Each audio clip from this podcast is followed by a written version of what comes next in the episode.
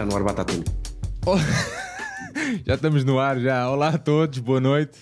Sejam bem-vindos então aqui ao Benfica Independente para o nosso episódio semanal dedicado ao ecletismo do Sport Lisboa e Benfica. Comigo, Sérgio Engrácia, tenho hoje aqui nesta noite o nosso amigo Pedro Santiago. Olá Pedro, boa noite, bem-vindo. Olá Sérgio, uh, olá uh, falecido João Nuno, está aqui ressuscitado para as modalidades. E um abraço para vocês os dois e vamos lá fazer mais este rescaldo. Muita coisa para, para, para falar nesta semana, alguns troféus disputados, infelizmente perdidos. Uh, e pronto, e é, é, isso, é disso que vamos falar. Olá, João, boa noite, bem-vindo novamente aqui ao nosso Estaminé, não é? Olá Sérgio, olá Santiago, exato, de regresso ah, onde se foi feliz e onde se é feliz sempre, a falar de Benfica e modalidades. E, um, e vamos lá para, para analisar um fim de semana com derrotas dolorosas, mas há algumas vitórias também importantes. E vamos lá a isso. É isso mesmo, João. Dar aqui, uh, deixar aqui um abraço da nossa parte, acho que é extensível aos três, ao Gonçalo. Isso. Uh, e desejar as melhoras também a ele, não é? E, e olha, Gonçalo, um grande abraço e esperemos ver-te novamente aqui em breve. Dar as boas noites também à malta que já, que já nos segue aqui nos, no chat, aqui em direto. E já sabem, a habitual mensagem para irem partilhando também as vossas opiniões aqui no chat, que nós vamos trazendo aqui à nossa discussão. Este episódio vai em direto em, num dia em que o Benfica tem a sua um, gala de atribuição de prémios, uh, os galardões Cosme Damião, Uh, eu, eu até dizia ao João Nuno, antes da gente começar a, a entrar aqui em direto, pá, que eu nem, nem, que eu até gosto mesmo de ver, um, apesar de deixar isto um, um bocadinho aburguesamento a, a, mais, mas até gosto de ver, até gosto de acompanhar, mas temos este compromisso com a malta que gosta de modalidades, que gosta do, do ecletismo do nosso clube, portanto, só tínhamos esta, este, este dia, por, por isso é que gravamos à mesma hora que, ou emitimos este, transmitimos este episódio em direto, assim é que é, à mesma hora então da gala. Mas pronto, agradecer-vos para um, agradecer-vos a presença aqui uh, connosco. Dizer-vos também que em semana de aniversário do nosso clube, um, nós os três, eu, o João e o Santiago, juntamente com o Tiago Godinho, lançámos um, um episódio na segunda-feira, no dia um, de aniversário então do nosso clube, onde falámos um bocadinho sobre modalidades, onde tentámos debater algumas ideias, de forma a que o clube possa uh, aproveitar, se as quiser, claro, uh, de uma forma positiva, sempre tendo em conta uh, o nosso propósito é levar mais pessoas aos pavilhões e foi essa a nossa ideia. Portanto, se não tiveram a oportunidade de ver, deixo-vos então um convite. Está aqui no nosso canal de YouTube. uma bela conversa, acho que não sei se hum, João ou Santiago querem dizer alguma coisa, mas eu gostei muito da conversa, foi muito esclarecedora e, e já como vocês são três craques, uh, incrível. João, queres dizer alguma coisa? Sérgio, principalmente porque é por essa questão que falaste, a questão construtiva, que aquilo era apenas e só para isso, porque nós não somos nenhum gênios da lâmpada, são ideias, eh, a maior parte delas, muito fáceis de concretizar e o objetivo é aquele que sempre falámos ao longo daqui de vários episódios que fiz contigo e com o Santiago e tudo mais, que é levar cada vez mais pessoas num Benfica Esmoriz, num Benfica Avanca, num, nos, a média de espectadores do Benfica ser cada vez maior, porque sabemos que nas fases finais normalmente, normalmente o pavilhão enche, ou seja, promover o ecletismo, promover as modalidades e ensinar um bocadinho, no, no, no, no conhecimento que nós temos, um bocadinho do que é as modalidades, cada um que vai ao pavilhão, eu saio de lá a saber um bocadinho mais, depois de estar com o Santiago, depois de estar com várias pessoas que estão no pavilhão e a aprender um bocadinho a ver o jogo, porque ali no pavilhão também vive-se um Benfica diferente, não é um Benfica melhor nem pior, mas vive-se um Benfica mais próximo dos atletas, daqueles que nos representam. E portanto, aquela conversa foi nesse sentido, levar mais pessoas ao pavilhão e também promover o ecletismo do Benfica, que é uma coisa que eu considero sagrada no clube. Muito bem, Santiago, queres dar aqui alguma nota sobre o, a conversa? Não, Sérgio, eh, para, só uma coisa muito rápida para dizer que eh, a intenção eh, não foi, não é, nem nunca será o botar abaixo, mas sim tentar ser construtivo e, e a nossa ânsia de querer ver o, o clube melhor e, neste caso, ter mais gente nos pavilhões, porque é fundamental, porque isso ajuda o Benfica a ganhar e o fim último tem que ser esse, ajudar o Benfica a ganhar, e é com isso que nós, com esse intuito que nós, nós quisemos fazer, ter aquela conversa. Uh, e eu gostaria de destacar só, em noite em que, em que estão, está a haver a, a cerimónia de entrega de, de, dos galardões Cosme Damião, que uma das coisas que nós uh, focámos foi aproximar o clube uh, das pessoas, Uh, e esta iniciativa representa, esta iniciativa uh, que está a decorrer em simultâneo com este programa. Exatamente o contrário, não é? Representa exatamente aquilo que eu, que, e nós, acho que posso falar por todos, achamos que, que não deve uh, ser feito no clube. Nós temos que ter o clube mais próximo dos adeptos e não numa, em redomas uh, que, que o afastam da, das pessoas e as pessoas é que, é que podem ajudar, podem e vão ajudar o Benfica a ser maior e a ganhar e portanto quanto mais redomas se criarem à volta de, disso, para mim, pior e mais longe estaremos de, de vencer. Ou seja, deixa-me só aqui dizer uma coisinha sobre isso. Só uma pergunta que deixo no ar. Porquê, por que não a gala uh, dos galadões Cosme Damião passar a ser nos, nos pavilhões? Por que não? Acho que faz todo o sentido, mas pelo menos da minha parte. Eu, eu, eu, eu vou dizer uma coisa, eu, eu, já ao início disse isso, acho que é isto de, de gala em si, só o nome deixa-me um bocado desconfortável. No entanto, é um momento de celebração. Uh, e como todos os momentos de celebrações, de celebração que envolvam o Benfica, eu gosto de assistir. Claro, eu também. E gostava, e gostava de ter a possibilidade, e sou honesto, não sou hipócrita nisso, gostava de ter a possibilidade de assistir presencialmente. presencialmente. Claro. Gostava mesmo, sou honesto. Pá, gostava que alguém me convidasse ou, ou que alguém me permitisse que, que, os sócios pudessem ir e, e acho que isto só faz sentido com as pessoas e com os sócios presentes. Mas essa é a minha opinião. E claro, não faz sentido estarmos a alugar uma sala quando temos um pavilhão que serve de, de, de, de, se dá, se o pavilhão dá para fazer jantares de Natal e seja o que for, não sei o quê. Ainda agora, as entregas dos emblemas. Pá, lá está, não é? Portanto, acho que também dava perfeitamente para, para, para fazer um evento destes. Uh, aqui o Miguel Brito até fala no, no museu, se tivesse que ser uma, uma, coisa mais reservada. Também, pá, pronto, o espaço não é tão grande, mas se calhar também fazia sentido. Mas pronto, fica aqui esta nota, na esperança que para o ano possa ser diferente. É essa a nossa intenção.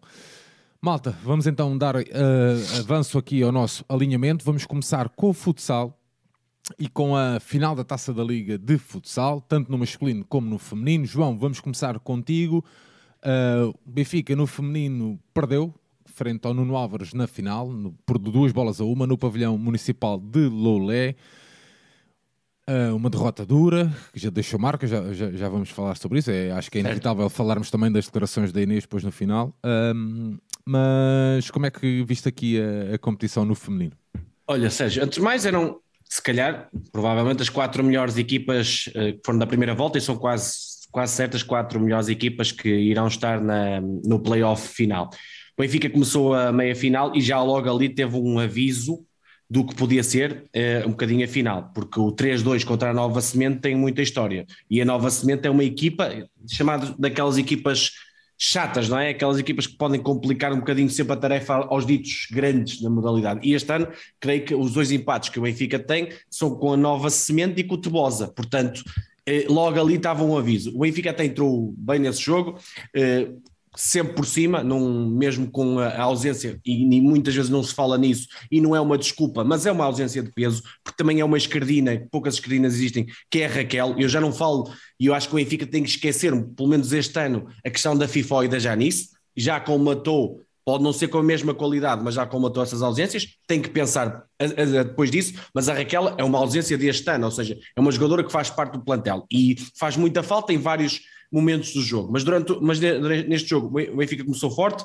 Uh, numa jogada ali da Inês pelo lado esquerdo, meteu a bola dentro e a Dricas, que, como o Gonçalo referiu a semana passada, está a jogar na sua posição, na sua, onde potencia melhor as suas qualidades, ela está a, a tal ala pivô e não pivô de costas para a baliza, ela marca ali um zero, passado poucos minutos uh, a mesma Dricas recupera uma bola, troca, uh, muito em cima da área contrária, troca a bola com a Calé e faz o 2-0, o Benfica ainda depois de várias ocasiões para fazer o. Creio que foram duas ou três bolas aos postos. e um, o Nova Cimento muitas, muito poucas vezes chegou à nossa baliza, a Ana Catarina foi salvando, mas foi uma ou duas vezes assim com relativo perigo, por, por isso o 2-0, que é um resultado normalmente disto no futebol e no futsal também é muito perigoso e o Benfica entra ali uh, num, com 2-0, podendo ser um 3 e um 4, já estava praticamente o jogo resolvido, e pronto, e na segunda parte veio um Benfica uh, razoável e veio um Nova Cimento muito mais intenso, e o que é que isso permitiu? O Benfica que foi muito pouco inteligente, digamos assim, na gestão da posse de bola, deu muita bola ao Nova Cimento e fez muitas faltas. E creio que com 6 minutos ou 7 minutos de jogo na, segunda parte já tinha 5 faltas. E ficar com 5 faltas é o quê? É ficar totalmente condicionado na agressividade defensiva. Quem é que aproveitou a Nova Semente? Tal como no campeonato, recuperou, faz o 2-1 num canto muito bem trabalhado, onde a jogadora que bate no canto aparece no segundo poste e dá na baliza, sem qualquer culpa para a Ana Catarina, e os jogadores do Benfica um bocadinho passivas. Depois o Benfica tenta ali um, acalmar um bocadinho o jogo, mas a Nova Semente continua, continua muito intensa a carregar, a, até com uma pressão, chegou a ser avassaladora em, em determinados pontos, com bolas nos postos, a Ana Catarina a salvar muitas bolas, aí mesmo com oportunidades claras, e que até a dois minutos do fim, o Benfica, com a expulsão de Creque da Guida, em dois momentos quase seguidos, Benfica ali com mais um, com, com o resultado a seu favor, com 2-1 no marcador, parecia que tinha o jogo resolvido. Mas não, o Benfica estava ali pouco focado, pouco, muito desconcentrado, um erro ali da Maria permitiu que numa situação de 3 para 4, mas uh, o Nova Cimento meteu 4 para 4, mas sem guarda-redes, eh, esse erro permitiu a, já não sei qual era a jogadora da Nova Semente, mete a bola na balona e a balona faz um golo, um remate muito bom ao ângulo, que a Ana Catarina mais uma vez não tem hipótese, e faltavam ali, creio que 20 e poucos segundos. Quando se pensava, eu creio que eu não tenho a certeza, mas eu acho que não havia prolongamento, eu acho que era para grandes penalidades, que esta taça da Liga não envolvia prolongamentos. E esse logo para, para grandes penalidades. Ainda assim, o Benfica com o 4 para 3 na jogada seguinte faz o, o 3-2, num lance muito bem executado, que a Maria dá na Inês, a Inês carrega, em vez de jogar no, no posto mais previsível, eh, cruza a bola na Dricas e a Dricas faz um hat-trick, é 5 segundos o fim, que salvou o jogo, mas logo ali mostrou um Benfica que fez uma boa primeira parte, mas fez uma, uma, segunda parte muito sofrida. Foi um triunfo justo, porque o Benfica foi melhor se olharmos para o computador do, geral do jogo, onde a Dricas é MVP por causa dos três golos, mas já ali se previa uma, uma final complicada perante o Nuno Álvares, que tinha goleado o Sporting 5-1 na, na meia final. Neste Nuno Álvares, o Benfica então a perder por duas bolas a uma, o Benfica que entrou com a Ana Catarina, a Inês Fernandes, a Dricas, a Sara Ferreira e a Calé. E um, ao intervalo o Nuno já levava, uh, já tinha uma vantagem, é? já, tinha, já, já, ganhava por duas bolas a zero.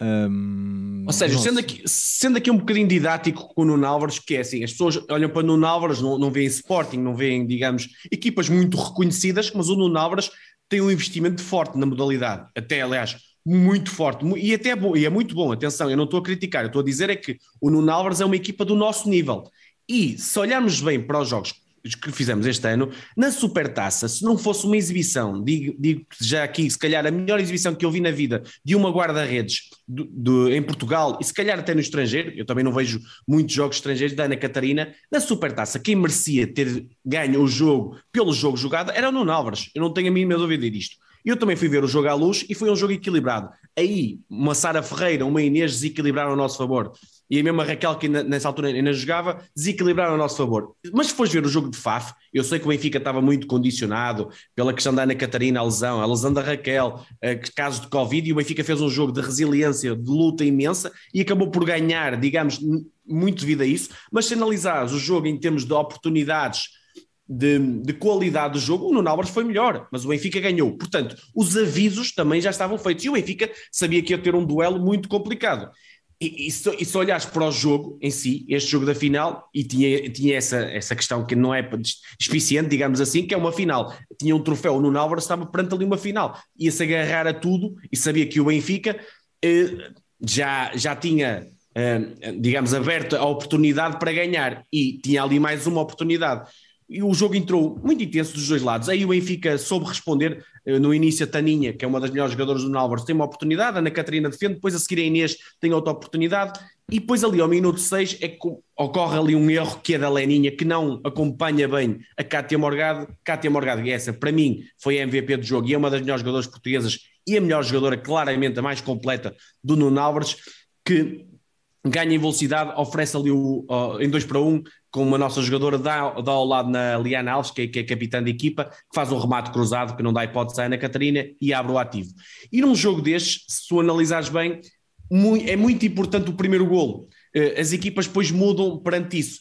E o, e o Benfica, perante o golo do, do o Nalvers recuou um bocadinho as linhas, já não pressionou tão alto e jogou aquele jogo que queria jogar, que é impedir o Benfica de, ter, de usar a sua criatividade. Principalmente a Sara, fechou muito bem a Sara. A Sara teve um jogo aquém daquilo que normalmente faz, e sem a Sara, o Benfica, se tu olhares para o jogo, não, não teve praticamente oportunidades. Eu lembro-me de uma grande oportunidade do Benfica na primeira parte, que é um, uma bola da Dricas, que a Angélica no segundo posto tem, tem, a baliza praticamente aberta, mas a Maria Odete, que é a guarda-redes, a segunda guarda-redes portuguesa, que vai à seleção nacional, faz uma grande, grandíssima defesa com o pé, com a perna esticada, e impede ali na, no, o, empate do, do Benfica. Mas quem estava a criar as melhores situações era no Novas.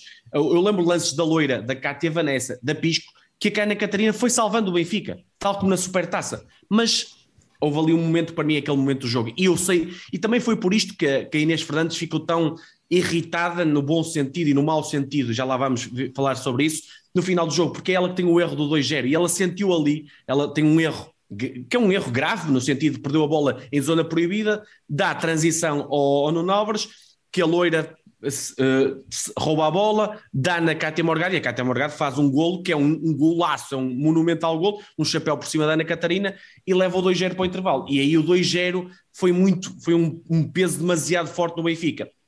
E mesmo assim, com 2-0, nada estava perdido, o Benfica entra na segunda parte, e, e quando eu esperava uma reação, foi novamente o Benfica com muito falta de ideias, principalmente na oh, primeira. João, na, João deixa-me deixa só uh, meter-te aqui uma opinião do Duarte. Uh, porque tu vais avançar já para a segunda parte. Uh, e o que o Duarte diz é que o, o que eu senti nesta final foi uma total incapacidade da nossa equipa de reagir à adversidade do 2 a 0. Exato. Algo, algo que até é uma característica desta equipa. E complementar só com a opinião do Tiago, que diz o seguinte: quando nós fomos à Champions oficiosa, o Nuno Álvares foi um torneio em Espanha e só perdeu a final nos penaltis. É, lá está, é o que eu estou a dizer. O Nuno Álvares tem uma equipa, se fores ver, o Nuno Álvares creio que tem mais jogadores na seleção que nós. Eu não, não estou aqui a contabilizar, mas creio que tem mais 6, 7 jogadores na seleção. É uma grande equipa com uma profundidade até maior que a nossa, se calhar em termos de qualidade. Não, não tem, se calhar, uma Sara se bem que a Cátia Morgada é uma jogadora diferente, mas uma Sara, uma Inês, uma Ana Catarina na baliza, apesar de ter uma, uma Maria Odete que é boa, mas não é tão boa. Agora, em termos de profundidade, tem muita gente boa, é uma equipa de grande qualidade. E, e nessa segunda parte, isso que o Duarte estava a dizer, e muito bem, foi isso que também eu senti, que é, o Benfica não sabia o que, o que havia de fazer com bola, não sabia onde digamos, massacrar o, o Nuno Álvares, onde criar a oportunidade, estava sem soluções e só foi a 5 minutos do fim, quando o Estrela e bem, porque tinha que fazer aquilo, arriscou no 5 para 4 com a Inês Fernandes, a guarda-redes avançada, é que começámos a criar alguns lances de perigo. Até temos uma bola da Maria no poste, uma boa finta que ela faz para dentro e remata no poste, e só a dois segundos do fim é que conseguimos o tal gol da Angélica, que é um bom golo, que é uma bola em que recebe de costas, dá, vira e mete a bola no lado contrário, sem hipóteses para a Maria Odete, mas faltavam dois segundos e o jogo acabou. E, e temos que dizer, exatamente como a Inês disse no final, como nós gostamos que nos deem eh, valor quando nós ganhamos, o Nuno Álvares ganhou e ganhou merecidamente, já podia ter ganho a supertaça, ganhou aqui a taça da Liga, a MVP para mim é Cátia Morgado e para mim a MVP também pode ser a Inês Fernandes, porque essas declarações é aquilo que eu acho que deve ser um jogador do Benfica e não é e não é a é questão de ah, parece bem porque estás numa derrota e, e chorar não, e já, mais. Já não, é, já não é a primeira vez que a Inês tem declarações fortíssimas, João, marcantes mesmo. E, e, sim, Sérgio, aliás, mas, aliás mas está, é a fazer, assim, está a fazer agora numa das galas como, como, tu quiser, sabes como e bem, quiserem celebrar isso. quatro anos depois o Benfica perde. Ou seja, é um, um, um Sim, quase, perde quase, um troféu. Anos, é. Se perdesse com o Tebosa num jogo de campeonato, era uma derrota que custava, mas não custava um troféu. Ali custou um troféu. Ainda para Sim. mais, a Inês sentiu que o segundo golo foi o golo, digamos, da vitória, o golo mais importante para o Nuno Alves ganhar. Quem é que teve culpa no, nesse golo? Ela, aliás, ela, ela própria assumiu logo no ela momento. Ela assumiu isso, sim, sim. Pronto, e ela sentiu tudo isso. E, e, e, juntamente com o Benfica perder ela, mas, mas isto, ou seja, isto. Mas, mas era mais fácil, era mais fácil uh, o discurso de levantar a cabeça e coisa, Isso tudo, e, e era mais fácil, digo-te uma coisa ainda pior que muitas vezes acontece, até no futebol do Benfica, que é não, não ser Inês, a, não ser pois, Inês a é, falar, é. ser a Leninha desta vida. Não, não, é nestes momentos que tem os grandes capitães, as grandes referências do Benfica são nestes momentos que se vêem. E é com aquele discurso, porque aquele discurso vai, vai ganhar mais proximamente o jogo seguinte, está mais próxima de ganhar. Não é com discurso de chorar, do árbitro, daquilo, daquilo. Não, perdemos, o Nuno Álvares foi melhor, vamos aprender com esta derrota.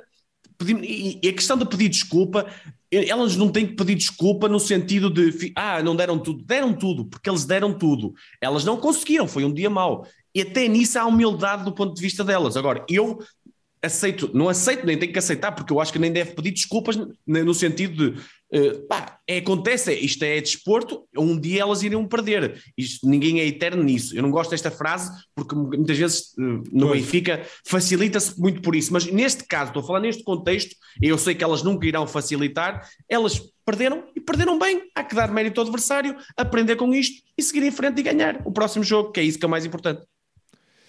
Muito bem.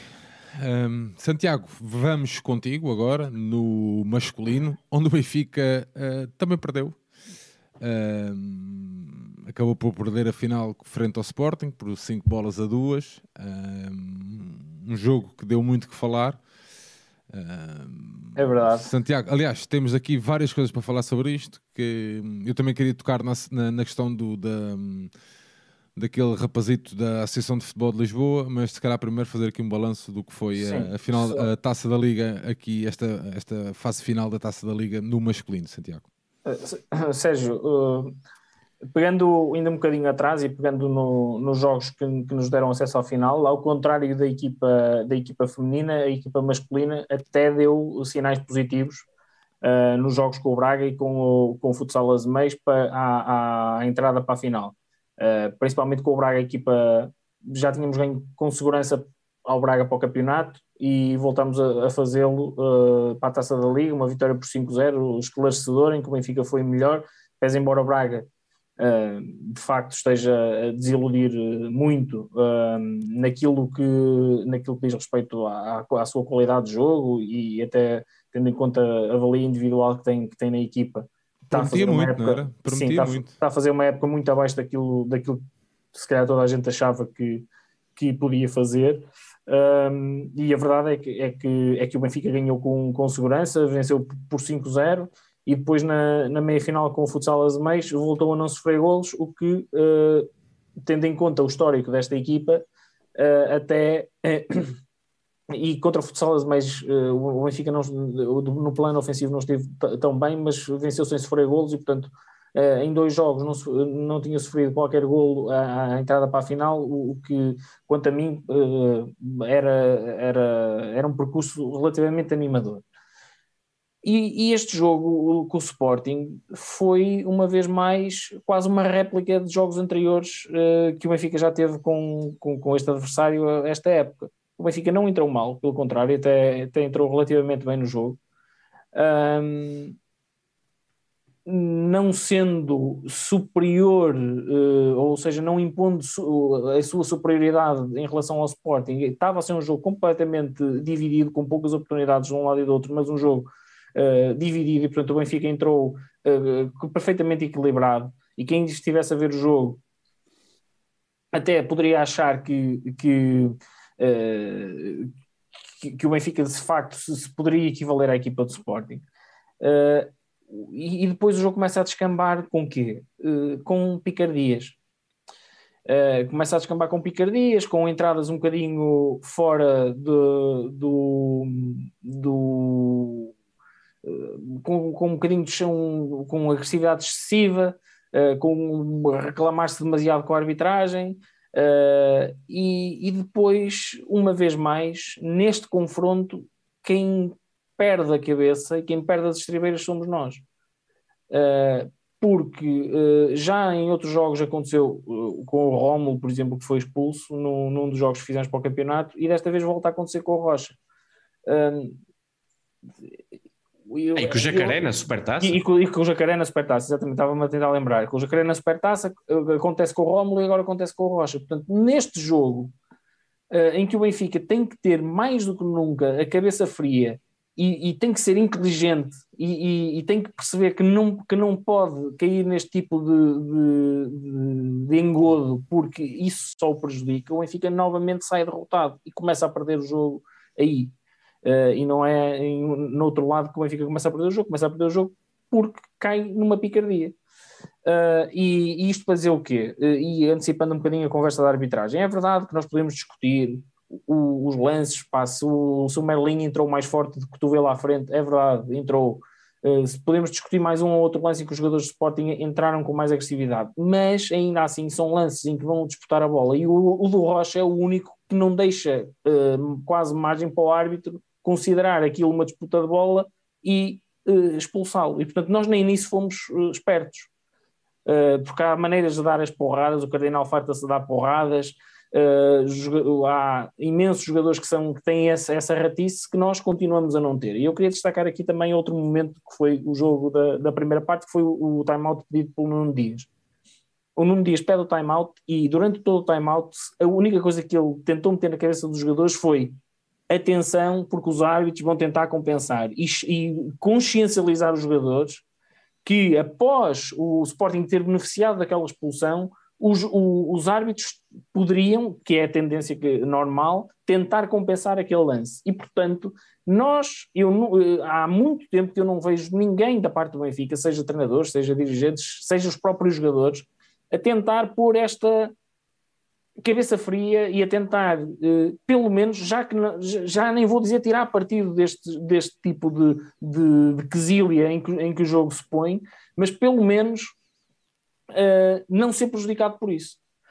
E pronto, e o jogo, uh, isto, e agora voltando ao jogo, o, o, lance que marca a primeira parte é claramente a expulsão do Rocha, em que o Sporting fica a jogar 4 para 3, e a jogar 4 para 3, como em, em jogos anteriores, não, não, não, deu chance, faz o golo, adianta-se no marcador, uh, e depois a partir daí foi o Benfica sempre a correr atrás do prejuízo. Uh, ainda conseguiu o Benfica reduzir para, para, para 2-1, mas o Sporting depois uh, novamente não, chegar, não, não, foi, foi 2-0, 3-0 para, para 3-0, exatamente, depois consegue reduzir para 3-1 uh, ainda faz, ainda faz 3-2 uh, mas o Sporting na segunda parte tal como em outros jogos também, na minha opinião uh, acaba por ser a equipa que tem um claro ascendente psicológico uh, e tendo esse ascendente psicológico no momento certo acabou por matar o jogo e depois faz o, o, resultado avolumar-se na, na, parte final. Uh, mas eu acho que o jogo é. a história do jogo define-se a partir do momento em que o Rocha é expulso, o Benfica põe-se desce atrás no marcador. Deixa-me só e a partir daí e a partir, e a partir daí o, o, o resultado faz-se. Constrói, o Sporting constrói a vantagem e depois mata o jogo na altura certa. Santiago, o Fernando Tavares disse que a equipa do Benfica só não saiu de campo ao intervalo porque os jogadores pediram para lutar e, ir, e para ir lá para dentro. São estas, eh, é esta afirmação do Fernando Tavares, vice-presidente do Benfica. Um, é, é, era para isto?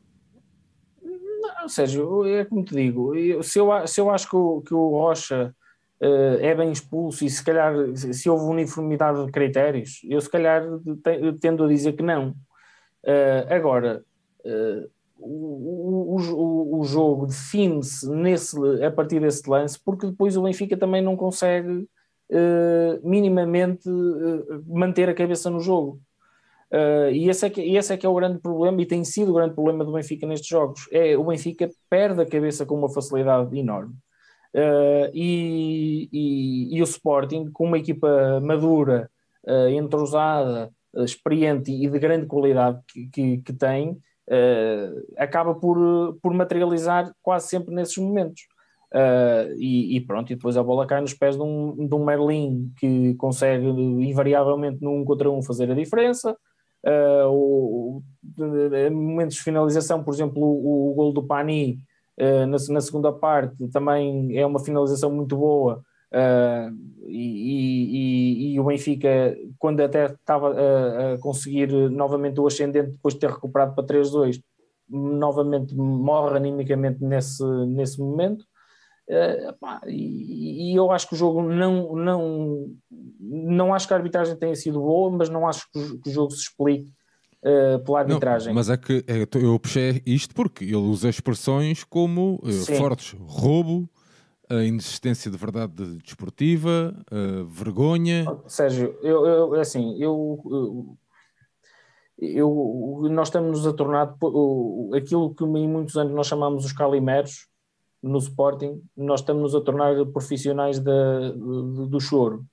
Uh, e, e, eu gostaria, eu, e eu acho que fiz um, um, tweet até sobre isso, já nem sei a propósito de quê, mas eu, o que eu gostaria era de ver que o, o Benfica a ser uh, crítico da arbitragem, sim, quando tem que ser, mas também saber reconhecer uh, quando, quando, não, quando as decisões não são, bem, não são boas e não são bem tomadas. Uh, e, e, porque o primeiro passo para o Benfica ganhar não é queixar-se daquilo que não controla, é trabalhar naquilo que, que consegue controlar. E é por isso que as, que as declarações da Inês Fernandes são tão importantes, porque a Inês, a Inês Fernandes concentra-se única e, e, exclusivamente a olhar para dentro e a dar o mérito ao adversário. Dá o mérito ao adversário e olha para dentro e, em primeiro, primeiro lugar, olha para si e diz: atenção, eu errei, pessoalmente errei, tive responsabilidade num golo e a equipa, enquanto equipa, houve três ou quatro aspectos em que não trabalhou bem e é nisto que nós temos que nos focar e é, e é nisto que temos que nos concentrar. E eu, e, e, eu já disse isto também em resposta a alguém no, no Twitter. O Benfica em 2019 foi campeão de futsal. A arbitragem lá, daí para cá não mudou assim tanto quanto é igual, ou, ou, ou, não mudou nada. É exatamente igual. Só que em 2019 tínhamos um plantel muito mais equilibrado, a nossa base portuguesa era, muito, era equilibrada, mais equilibrada com o do Sporting e, sobretudo, a nossa base de estrangeiros era melhor que a do Sporting. E, é, e foi isso que nos fez ganhar esse campeonato. E, portanto, uh, é, é nisto que nós também temos que pensar: é se nós, com uma arbitra... se nós tivéssemos um plantel igual ao de 2019, teríamos perdido este jogo. O Sporting fez um jogo assim tão bom que, que fosse impossível um bom Benfica ganhar este Sporting? Claro que não. E isto já aconteceu mais de uma vez esta temporada. E é, e é nisto que eu, eu, eu posso compreender algumas críticas à arbitragem, compreendo, não compreendo é que o Benfica não faça a sua autorreflexão. Isso é que eu não compreendo e eu nunca vi, nomeadamente o Fernando Tavares, que é responsável por algumas decisões ridículas no planeamento desta época de futsal, responsável direto por algumas eh, decisões ridículas nesta época de futsal, nunca ouvi fazer essa reflexão, pelo contrário, só ouvi uh, escudar-se uh, em, uh, em coisas externas, por, por, por, mais razão que tenha aqui ou acolá. Sérgio, deixa-me só dizer uma coisinha, posso? Sobre relação ao, ao futsal masculino.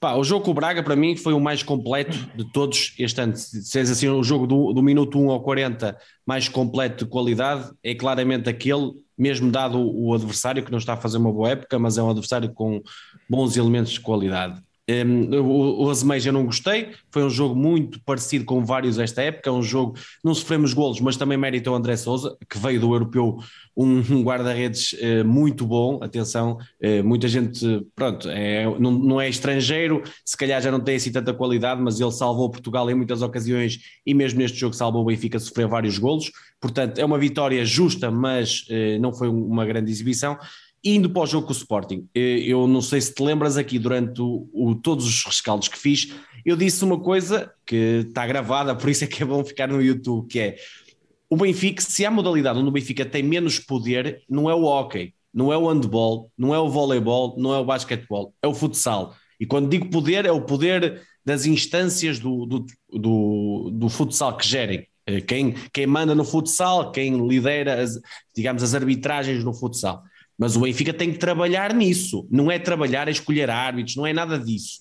É o Benfica, se estes árbitros são tão maus como o Fernando Tavares disse no final, tem que os impedir, na opinião deles, se eles, porque eu não acho que eles sejam maus. Eu acho que eles tiveram decisões más, são coisas diferentes. Mas se os árbitros são maus, então temos de tomar medidas, temos que fazer algo antes dos problemas surgirem. Porque depois o que ele fez foi agradar aos sócios. Os sócios o que é que pedem no final do jogo? Fomos roubados, temos que ter aqui uma declaração a explodir com tudo. Foi exatamente o que ele fez. Eu percebo, são, são, são declarações de circunstância. Agora, um dirigente desportivo do Sport Lisboa e Benfica tem que pensar em soluções e não em sacudir água do capote. Pensando em soluções, é exatamente isso. Uh, nos jogos com o Sporting, nós não, não queremos o árbitro Filipe Coelho ou não sei quantos nomeado é isto que o Benfica tem que falar nas instâncias, nos departamentos uh, claros. Agora, indo ao jogo, e sabes que eu odeio falar de arbitragem. Não, João, mas é que, é, desculpa, já agora, já que alongamos aqui, não tem problema nenhum, mas é só para também dar aqui a opinião. Está aqui o Pedro, então, mas não nos podemos queixar, não podemos estar sempre calados. Não, claro, nós, nós, nós, nós falamos muitas vezes sobre isso, nós, nós temos que falar, não é? Não, não podemos estar sempre seja, calados. É uma, é uma das críticas que é, acho que é claro, ou seja, mas, mas que mais fazemos, não é? Ou seja, mas eu, eu, eu quero só realçar isto. A, a, minha intervenção não tem, não tem a ver. Eu não acho que o Benfica deve ficar calado, pelo contrário. O que eu acho é que há um desequilíbrio claro entre o falar-se uh, para, para nos queixarmos e, portanto, para uh, nos eximirmos de responsabilidades e as vezes que fazemos exercícios de autorreflexão. E, portanto, dá-me a impressão que nós estamos até, quase que até agradecemos às vezes ser roubados para, para nos, nos eximirmos das nossas responsabilidades. E há um claro desequilíbrio nas vezes em que fazemos uma coisa e fazemos outra. E isso, para mim, é, é, é torna-nos calimeros e não falar quando devemos falar. É, essa, é, é só Ou isso seja, deixa-me só dizer aqui uma coisinha sobre isso do a falar e falar. O que o Fernando Tavares fez foi desancar em tudo e até colocou em causa o futuro investimento. Sim, ou a, exato, a equipe. Isso é gravíssimo. Para começar, é gravíssimo. Na minha opinião, palavra, soltar assim palavras dessas é gravíssimo. Quando toda a gente sabe que aquilo não é verdade. Aquilo é um mero aviso para a Federação ter cuidado, porque precisa do Benfica. Eu percebo isso tudo. Sim, o que ele diz é, já agora, João, o, o que se passou aqui é para a Federação refletir e para o Benfica refletir se vale a pena andar a investir desta maneira numa numa modalidade onde não há verdade esportiva. Sabes que o Oliveirense, por exemplo, este fim de semana fez o mesmo no Hockey Patins, no jogo com Viana, mas lá está, isso são palavras de circunstância. Eu acho que deve, que deve falar, mas ao mesmo tempo tem que agir e agir nos, nos locais acertados. Agora, e até te digo, depois dessas declarações, o provável, e vocês vão estar aqui para falar, não vai haver um Benfica Sporting na luz e é provável que o Benfica seja beneficiado com uma expulsão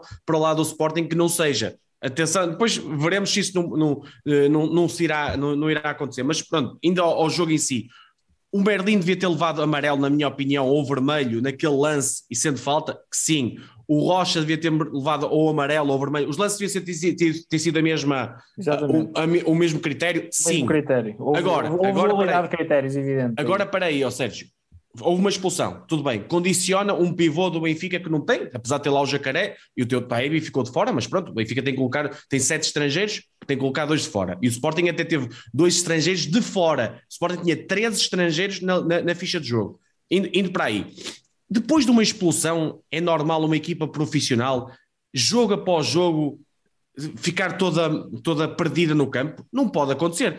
Não, não temos um treinador, não temos um team manager, o, o vice-presidente, não, não, eu não estou a dizer que tem que intervir no jogo, mas se o vice-presidente é o primeiro a vir desbaratar tudo e parece que está tudo, vamos bater em tudo, os jogadores vêm isso e, e passa a mensagem de vamos para o campo e, e, não vamos ser inteligentes, vamos é gritar, vamos é mandar vir com tudo. E não, nestes jogos, ou seja, eu sei como é que se prepara, felizmente assisti a várias digamos, palestras e a forma como se prepara estes derbys de futsal, que são muito específicos, porque normalmente se diz que os derbys de futsal não se jogam, ganham-se, no sentido de competitividade. Isto é, é, é, é para duros. É, vai haver um cotovelo à frente, vai. O Robinho também não mete cotovelo à frente, mete. O Eric mete cotovelo à frente, mete. O Cardinal é isto, o Merlin é aquilo. Toda a gente é assim. Quem não for é menino e perde acabou a conversa relativamente a isto. E, portanto, o Benfica tem aquela expulsão, tem que. Tem que e, e até acabou por ter um. Eu, eu, na minha opinião, no geral, o Benfica não, não, deve, não deve em nada, tirando eficácia, que é o mais importante,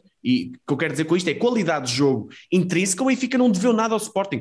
Foi se calhar, um, foi se calhar, não, foi sem dúvida o melhor jogo contra o Sporting este ano.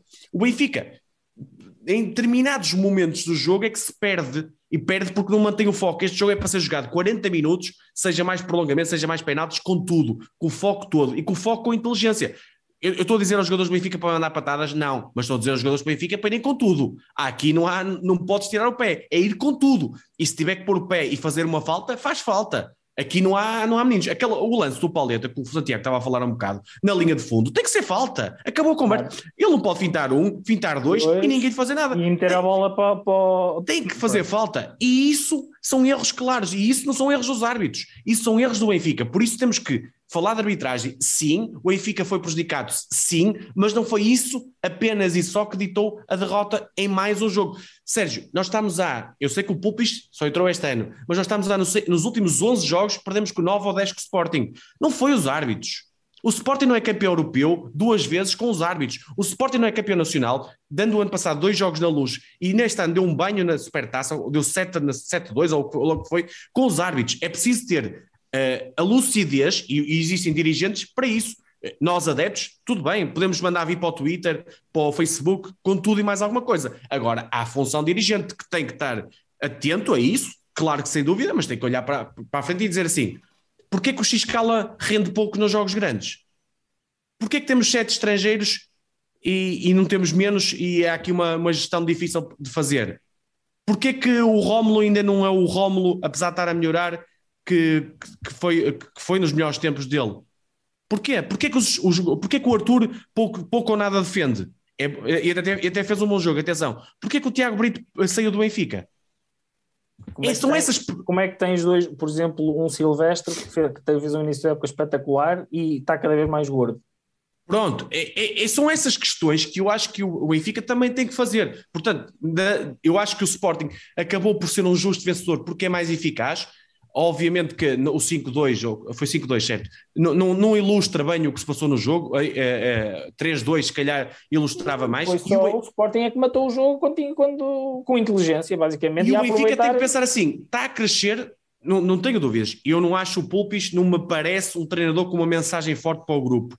Mas o grupo às vezes pode agregar o, o trabalho estratégico dele, ele a ter alguns resultados, principalmente nas bolas paradas, que até tem melhorado, tem-se visto isso, a defesa tem melhorado um bocadinho, o processo defensivo, e o grupo pode agregar, não, não ter uma mensagem forte, mas juntarem-se eles e jogarem, porque tem muita qualidade. O Benfica não pode ter, não pode dizer que não tem qualidade. Se formos a ver em investimento, eu não tenho dúvidas, estou a dizer, o Benfica investe mais que o Sporting. Muito bem, duas uh, questões aqui para terminarmos este, este ponto aqui do futsal no masculino. Primeiro, um, é conversa de circunstância, ou como é que vocês uh, absorvem esta mensagem de, de de abandonar aqui esta a, a modalidade no sentido, porque o, o, Miguel Brito partilhava aqui que estas conversas de abandono de modalidade enquanto benfiquista envergonham-me. Uh, acham que isto é conversa de circunstância ou... Acho que é conversa ou... para, para... O benfiquista gostar. Okay. É, é, acho que é mais para passar para uma mensagem para fora do que propriamente uma declaração de intenções. Acho, acho que não faz, não faz sentido. Mais mais com o dinheiro que o Benfica mete no futsal, não, acho que isso não tem, não tem rigorosamente, uh, não terá respaldo nenhum prático. Ok, uh, pá, é, não podemos passar ao lado disto, apesar de estarmos a alongar cada vez mais, mas tem que ser. Uh, Pedro Monteiro Fernandes e as suas declarações, que acho que toda a gente, pelo menos quem gosta aqui de modalidades e quem acompanha aqui o projeto, já, já teve acesso ou já leu.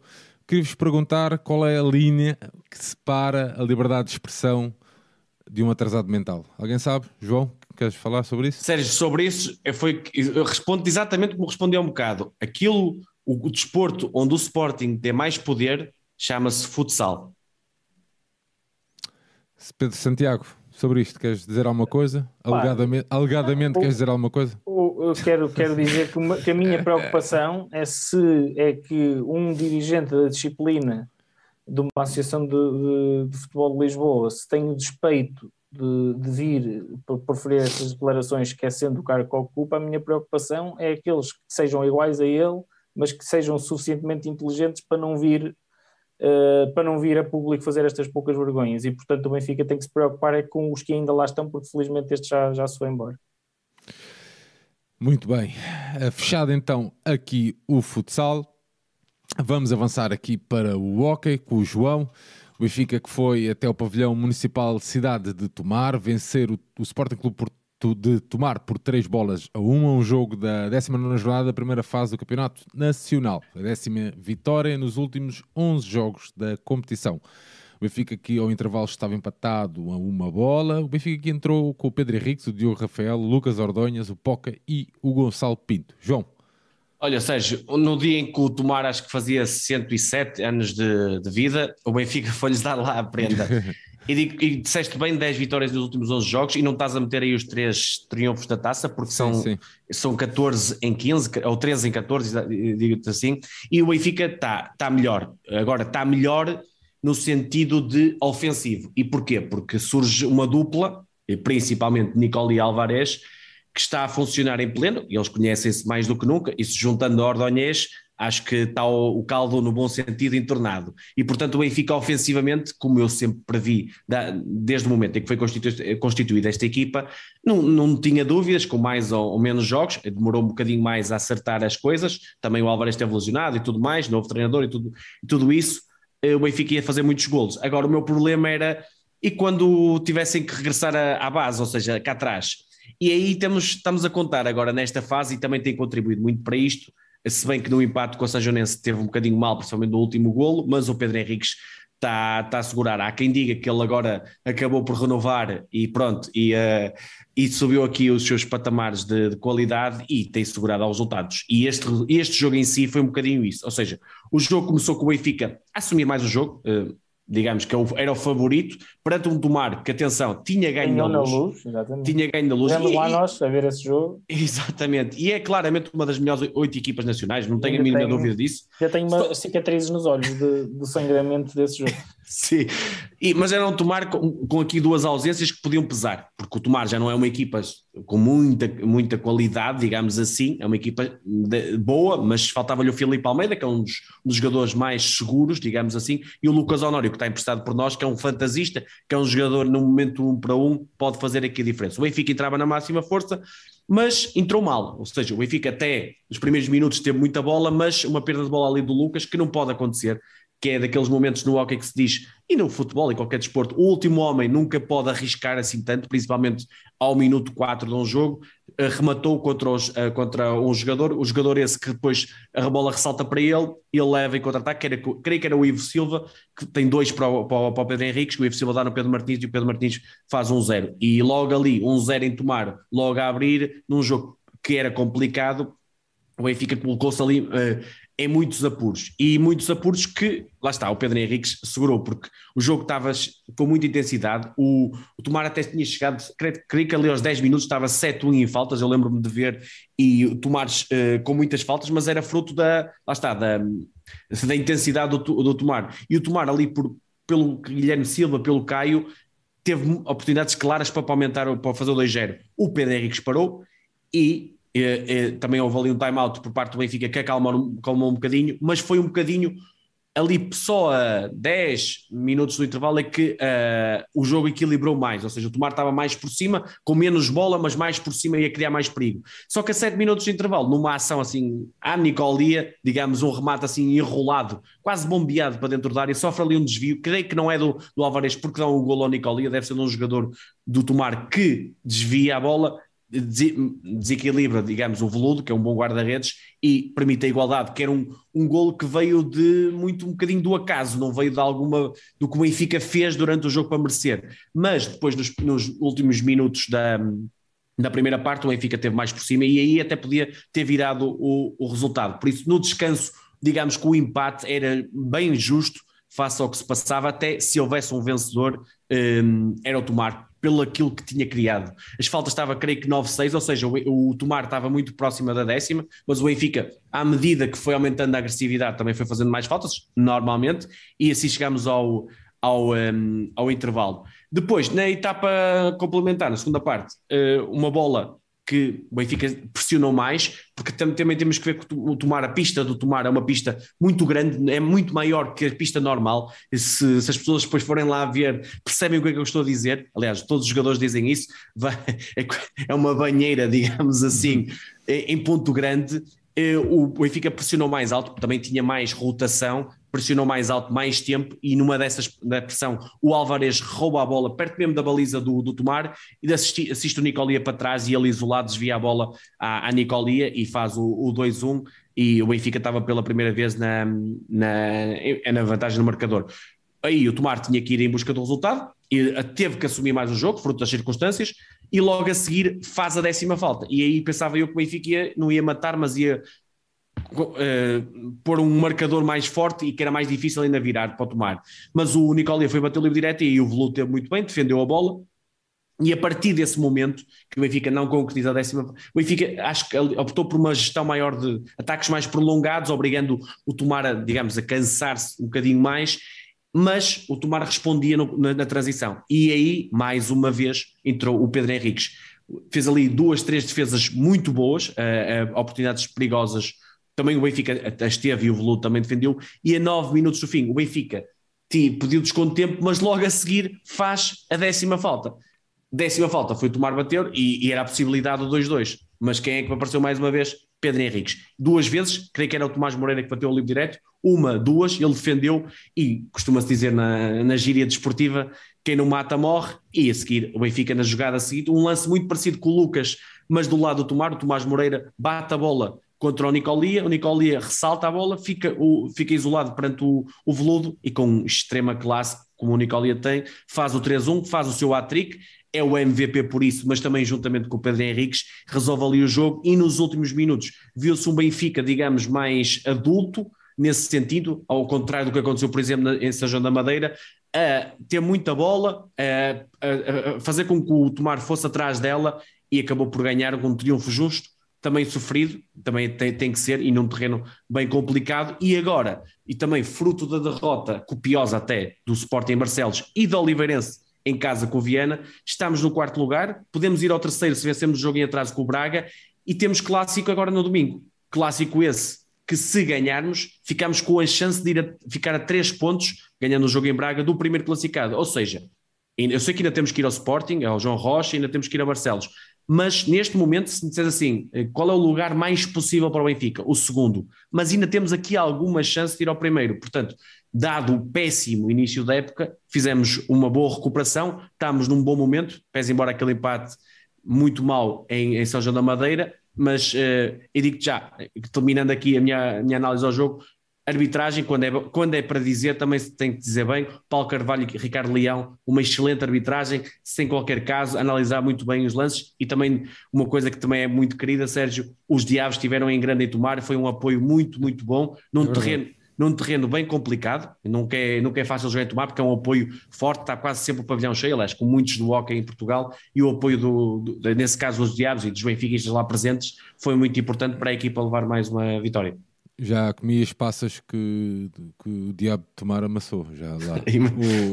Imagina. Oh, João, oh, João uh, deixa-me só meter-te aqui para finalizarmos esta, este jogo. Um, o que é que, o, a pergunta do Duarte, que é que tens achado do Poca, que para mim foi a grande surpresa positiva desta época? Nunca achei que ia ser tão crucial nesta equipa. Pergunta-te o Duarte. Olha, estás a, estás a dizer umas palavras que eu dizia, uh, sublinhava exatamente igual, ou seja, Uh, o Poca, para mim, é uma contratação sem sentido. E, e até pelo momento. Aliás, acho que falámos sobre isso hoje. Até pelo momento em que foi na época passada. Mais pelo momento, até menos, porque eu acho que há, há valores muito superiores a eles que podiam ter sido contratados noutros momentos da época passada. Mas isso já é passado, já não vale a pena. O Poca foi contratado e eu achava que o Poca podia ser um, digamos, um nono, décimo jogador. É um, é um jogador com um remate fácil e um bom remate de, de, longa distância, mas nunca pensei que tivesse o peso que tem hoje em dia na equipa. E ele tem sido uma segurança, juntamente com o Edu Lamas, que agora regressou de, de lesão, num, dois pêndulos defensivos que, quando estão em campo, nota-se uma equipa mais segura. E ele, aliás, há um promenor, se, se virem o jogo com o Tomar, o Poca pede desculpa quando há o erro do Lucas no 1-0 do Tomar. Porquê? Porque o Poca sente que tinha que ser ele o último homem. O Poca foi demasiado, uh, digamos, para perto da baliza e como não estava à espera que o Lucas perdesse ali a bola, ele pede desculpa ao treinador e ao banco por ter, por ter falhado essa coisa. E, portanto, aí o Poca, de facto, tem tido um papel muito mais preponderante daquilo. Agora, para mim, não é um jogador nada excepcional. Um aragonês desta vida é um jogador, para mim, mais completo que ele e que saiu do Benfica, mas o Poca, é verdade, é essa, é inequívoco, tem tido um papel importante, tem sido um jogador de qualidade que faz completamente sentido ser no 5 inicial do Benfica. E dá-me a impressão até que ele, em termos de balneário e de liderança da equipa, que encaixou, entrou bem no, no grupo. Isso também podia ser importante, tendo em conta Exato. aquilo que se conhece de, de, dos problemas. Sim, num balneário de hockey é sempre importante isso. Eu apanhei essa. Bom, vamos então dar seguimento aqui ao nosso alinhamento, dar nota aqui do resultado no feminino. onde a nossa equipa de Hockey em Patins no feminino defrontou o Gulpilhares no passado domingo, 27 de fevereiro, é um jogo da quinta jornada da segunda fase do Campeonato Nacional Feminino de Hockeys, de Hockey, aliás, onde o Benfica venceu o Gulpilhares por 20 a 2. Um Benfica que ao intervalo já vencia por 10 bolas a 0. Santiago, continuamos contigo, onde o Benfica acertou o calendário da segunda fase do Campeonato Nacional com um triunfo por 10 a 3 frente ao Feira, um jogo que era correspondente à segunda jornada, então de Hockey Patins no feminino. O Benfica que ao intervalo estava empatado a duas bolas e acabou por finalizar este jogo então 10-3. Santiago. Eh, Sérgio, um jogo de duas partes completamente diferentes. Uma, o Benfica na primeira parte jogou muito mal, uh, ritmo muito lento, eh, teve muita mais bola que o Feira, mas uh, não conseguir imprimir praticamente dinâmica nenhuma no jogo. Uh, muito lento, uh, a cometer alguns erros. É certo que teve algumas oportunidades e que, que a guarda-redes do Feira foi, foi evitando, mas um, um, jogo muito insípido na primeira parte. Eu diria até muito individualizado. Sim, muito, um jogo muito, muito mau. Uh, e o Feira, uh, que é uma equipa que tem alguma, alguma qualidade, foi conseguindo incomodar em situações de transição e acabou inclusivamente até uh, a chegar a, ter dois gols de vantagem, chegou ao 2-0. Um, depois, a meio da primeira parte, temos um golo que, que é um golo de muita sorte da Maria Sofia Silva. Se houvesse autogolos no hockey, até seria, seria autogolo, mas como foi a Maria Sofia a última a tocar na bola antes da, da guarda-redes a introduzir na, na, própria baliza, é um, um golo dela, num movimento por ali perto, muito, muito junto à, junto à baliza. E, e, e, a mesma Maria Sofia Silva acaba por, por conseguir empatar ainda o jogo na primeira parte. E o Feira, a fechar, falha um livre direto e o Benfica vai com um empate que, em função da diferença de qualidade individual entre as equipas e em função daquilo que foi um jogo na primeira parte, eh, a meu ver, até é um resultado lisonjeiro para o Benfica, porque o mais justo seria o Feira ter ido em vantagem para, para, para os balneários. Na segunda parte, um Benfica transfigurado, basta dizer que o Benfica na primeira parte empata 2-2, na segunda ganha 8-1 Uh, faz oito golos uh, uh, e, sofre apenas um. A Maria Sofia Silva, novamente, a assumir as despesas do, do jogo, faz o, o terceiro. O, ao contrário do, da primeira parte do Benfica, entra forte e entra com muito mais ritmo e a ser muito mais coletivo, como estava a dizer o João e bem. a Maria Sofia assume as despesas do jogo, faz o, o terceiro e o, o, seu terceiro e o seu quarto gol. Portanto, os primeiros quatro gols do Benfica são todos da Maria Sofia Silva. E o quinto é a assistência dela também. E depois, a partir daí, a partir do momento em que o Benfica uh, desbloqueia, desbloqueia o jogo com uma, com uma excelente entrada na, na segunda parte, uh, pronto, desmorona-se completamente a, resistência do, do, do Feira. e pronto, e o Benfica naturalmente depois foi evoluindo o marcador, Uh, com a Raquel Santos também a aparecer em bom, em bom, em bom plano. Uh, tenho ali o destaque para um gol que ela fez uma combinação muito boa com a, com, penso eu, com o Beatriz Figueiredo. Uh, e, e, pronto, depois o, o, já perto, mais perto do final, a Marlene acaba por fechar com, com o décimo golo. Uh, a meio o, o, o Feira ainda reduziu, ainda faz 6-3 e tem uma, um, ainda também um livre direto para, para conseguir ainda reduzir, mas também não conseguiu bater a, a, a, a Celeste Vieira. E pronto, e é, e é um resultado em que o Benfica, que o Benfica constrói unicamente na segunda parte, porque faz uma primeira parte muito, muito fraca mesmo, uh, e na segunda parte deixou bem, bem patente a diferença de qualidade entre as equipas. Uh, e agora uma, uma, nota que eu não compreendo como é que o Benfica a ganhar 9-3 uh, nos últimos 5 minutos continua com a Marlene e com a Maria Sofia em campo e não dá mais minutos às jogadores que têm no banco. Esse, essas coisas eu nunca, nunca vou entender. Uh, jogos que estão que, são decididos com, com muito tempo de, de, ainda para jogar e nós não aproveitamos para dar ritmo, para dar competição e para fazer evoluir as nossas, as nossas jogadoras mais, eh, mais, mais jovens. Uh, ainda a Sofia Contreiras ainda fez um gol, ela costuma jogar muito, muito pouco, a maior parte das vezes até nem entra, mas ainda fez um golito. Mas, mas lá está, acabámos o jogo com a Maria Sofia e com a, com a Marlene em campo e eu acho isso perfeitamente eh, desnecessário. Acho desnecessário, acho que podíamos aproveitar esses momentos para dar, para dar mais minutos de competição, porque o nosso banco é melhor do que quase todas as equipas, tirando o Sporting, se calhar quase todas as equipas, que o 5 inicial de quase todas as equipas do campeonato, e portanto eu não, não compreendo como é que como é que a rotação não é, não é mais profunda. Mas de resto é uma vitória que, que deixa nua a diferença, a grande diferença da qualidade entre as equipas, com uma primeira parte muito fraca e uma segunda ao nível daquilo que o Benfica pode e sabe fazer. E muito MVP bem. Maria Sofia Silva, obviamente. Claro, Vinti nem podia ser outro atleta. o... Muito bem, João Nuno, vamos contigo até aos Açores, onde o Benfica defrontou a União Esportiva em basquetebol no passado, na passada tarde de sábado, 26 de fevereiro, o Benfica a vencer por 69-77. Este, um, este que era. Bom, deixa-me só fazer aqui um parênteses. Nota, aqui o Eduardo está a dizer que em Hockey vamos jogar uh, os quartos da taça com o Sporting, venceram agora o Famalicense no, no prolongamento. Bom, vamos então, uh, deixa-me lá voltar aqui ao início. O Benfica, então, que foi até aos Açores vencer a União Esportiva por 69-77. Este que era um desafio dos quartos de final da Taça de Portugal.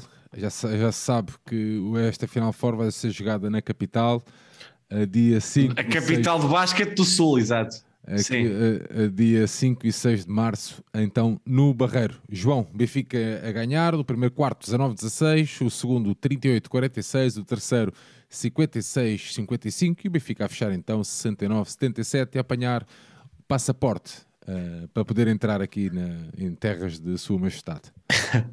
Isso tudo, Sérgio. Olha, jogo a eliminar, diante para mim, se calhar, do adversário mais difícil, em termos de qualidade barra profundidade, porque de facto o Sportiva investiu, mas está a ter muito problemas em acertar nas americanas e mesmo em potenciar as suas portuguesas. É uma equipa digamos que, entre aspas, é um conjunto de estrelas ainda sem rumo, diga, um bocadinho olhando para aqui, porque perde jogos fáceis, eh, tem dificuldades também em jogos fáceis, ainda não encontrou o rumo. Agora, é uma equipa que, for, se for ao seu limite de qualidade que tem, pode ser uma equipa que bata-se praticamente de igual para igual com o Benfica. E este jogo provou um bocadinho isso, sendo a eliminar, e sabia-se que ia dar tudo, ainda por cima nos Açores, e atenção, referência para os bastantes benfiquistas, que até eu vi uma foto com a equipa. Uma foto, sim. Sim, uh, que estavam no pavilhão, tal como na altura, uh, quando foram campeões, aqueles sete magníficos, ou na altura que estavam, quando houve aquele problema de não poderem entrar, portanto, nunca, o Benfica nunca está sozinho.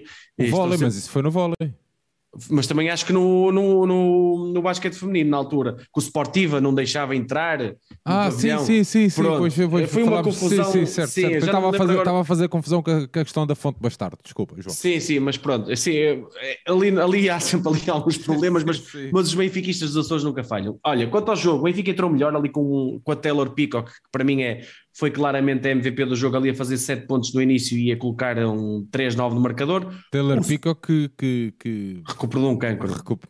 é incrível. Uma história... Era, era, era, uma história incrível. Mas, é, é daquelas jogadoras que mereciam a tal entrevista, por exemplo. Era. Uma entrevista da vida. Mas pronto, isso é outra coisa.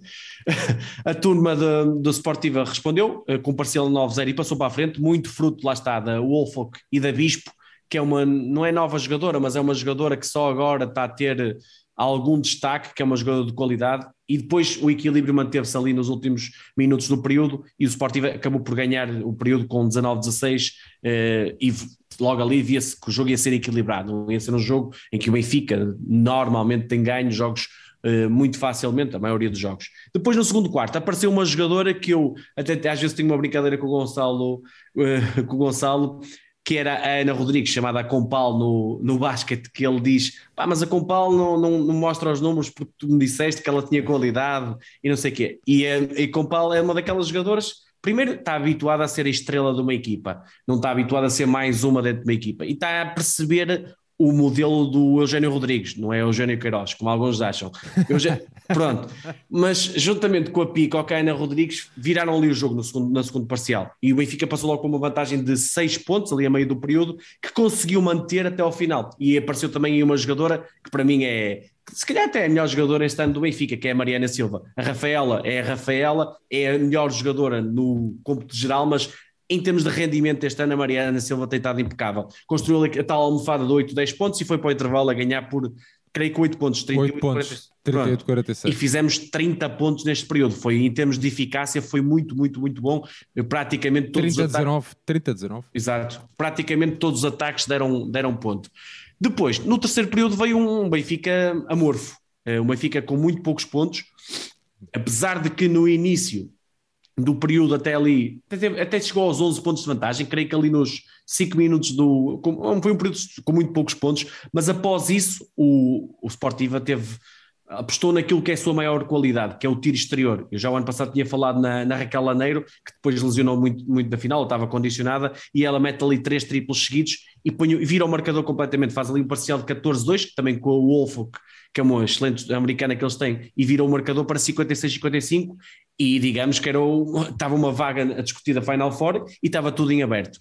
Mas uma equipa que é campeã e que invicta este ano e que sabe, tem um treinador que sabe gerir muito bem todos os momentos do jogo, entrou para o último período, lá está, não entrou em choque, não, pá, viramos no marcador, não, calma, vamos, vamos aqui pensar, vamos aqui analisar, vamos encontrar as melhores soluções no ataque, vamos defender bem principalmente. E foi isso que o Benfica fez. O Benfica faz um período logo a abrir o, o quarto de, de, um parcial de 2-12, 10 de diferença, coloca-se com 9, os tais 9, 10 pontos, a tal almofada a 5 minutos no fim, o Sportivo ainda pede o time-out, a Laneiro ainda tenta de, do tiro exterior tal como o Olfo, mas o Benfica defendeu muito, muito, muito bem, que sofre muito poucos pontos no último período e conseguiu gerir a vantagem até ao final e acabou por ganhar perante um adversário com muita qualidade e vai ter bem, mais bem entrosado, mais bem explorado, mais bem potenciado, pode ser um adversário muito perigoso no playoff final, que, que, acredito que sejam estas duas equipas as finalistas da, do campeonato, tal como ano passado. MVP, Sérgio, a Taylor Peacock, uma jogadora com uma capacidade de tiro, de tiro muito, muito, muito acima da média, é um excelente reforço que demorou as pessoas perceberem porque estávamos habituados a outro tipo de americanas no, na época passada, mas é, eu acho que estas americanas estrangeiras do Benfica deste ano, principalmente a Peacock e a Rafaela, são jogadoras de classe, de perfume basquetebolístico, chamamos assim. Um, uh, a Japónica, e não, estou a falar da Japónica do ano ah. passado, é mais jogador de força era de pontos, mas se fores ver a Pico que faz 19 pontos, 8 ressaltos, 3 assistências, jogadora completa. A Rafaela, mesmo. Faz 14, né? 14 pontos, 11 ressaltos e 4 assistências e jogou os 40 minutos. É uma coisa que, que o Eugênio acho que devia dar aqui algum descanso muitas vezes à Rafaela, apesar de ser um jogo importantíssimo. A, a Compala, a Ana, Ana Carolina Rodrigues, em 23 minutos faz 14 pontos, foi muito bom. A Mariana, sempre importante com os seus 12 pontos. A Joana Soeiro, mais as assistências, faz 8 ou 9 assistências. E a Candela, que é uma jogadora que eu acho que não é uma, digamos, uma mais-valia, não é uma jogadora que pode virar um jogo, mas é uma jogadora lutadora no ressalto, vai sempre fazer alguns pontos, não é uma marcadora de pontos e vai ajudar na, no, no, jogo interior, onde eh, é sempre importante ganhar a luta das tabelas. Do lado esportivo, a Laneiro e o Olfo, as duas melhores com 18 e 15 pontos, e para mim, olhando assim um bocadinho para a estatística eh, que tem aqui à minha frente, os turnovers, o Sportiva faz 19, nós fazemos apenas 5, lá está. Eh, foi aí que para mim que o Benfica ganha jogos, soube gerir melhor a posse de bola, não errou tanto como o Sportiva que arrisca mais e acabamos por, por ganhar e, eh, e, e ganhar, e, e, ganhar o passaporte para, para a Final Four, onde somos favoritos, onde perante o Isgueira eu acho que ainda somos mais favoritos, mas o Gdessa, que vai jogar com o Cabo na outra meia final, eu acredito que o Gdessa em casa passe. E... Não é em casa, não digas isso. Eles não, em casa... Eles não estão a jogar em casa, João. Pronto, o que a casa na, deles é uma escola sua, secundária. João, na sua a, casa terra, de, a casa deles é uma escola secundária. Está bem, o que na sua terra, eu acho que é favorito a chegar à final. Isso será uma final uh, bem interessante, no qual o Benfica é, é, favorito a revalidar o título e a ganhar mais um. Digamos que é o quase o quarto seguido. Uh, taça do ano passado, campeonato, supertaça este ano e vamos para, para caminhar para mais uma. Passo a passo darmos nota então que o jogo não é, não é uma hora, uh, também tiveram um azar. Pronto, o jogo é às 18 horas, a hora também de, do futebol. Mas se algum uh, alguém aqui de perto que quer ir ver o jogo, lá estarei. se me quiserem fazer companhia, aceitarei de bom agrado a minha retoma desportiva benfiquista depois de uma fase. Tiago, vai parar junto do Eugénio Queiroz. Pois vou, pois vou.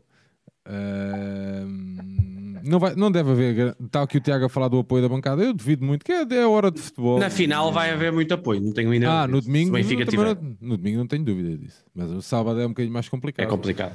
Mas pronto, uh, que as casas do Benfica. Até porque assim, às quatro e meia há um derby, é um derby, é um clássico de basquetebol, o pavilhão da luz. Então, mas isso não é domingo? Não, não, isso é o, ah, o hockey. Eu sei, eu sei, calma. Eu sei, estava aqui na palhaçada.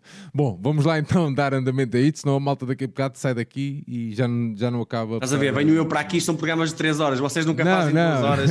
Não, não, não. Vamos lá andar andamento. O Benfica que aproveitar a ida até aos Açores e também para pôr em dia a 20 jornada da Liga Betclic feminina, a defrontar novamente a União Esportiva e a vencer novamente por 66-71 o primeiro quarto 19-18, o segundo 40-35, o terceiro 52-54 e o Benfica a fechar então 66-71.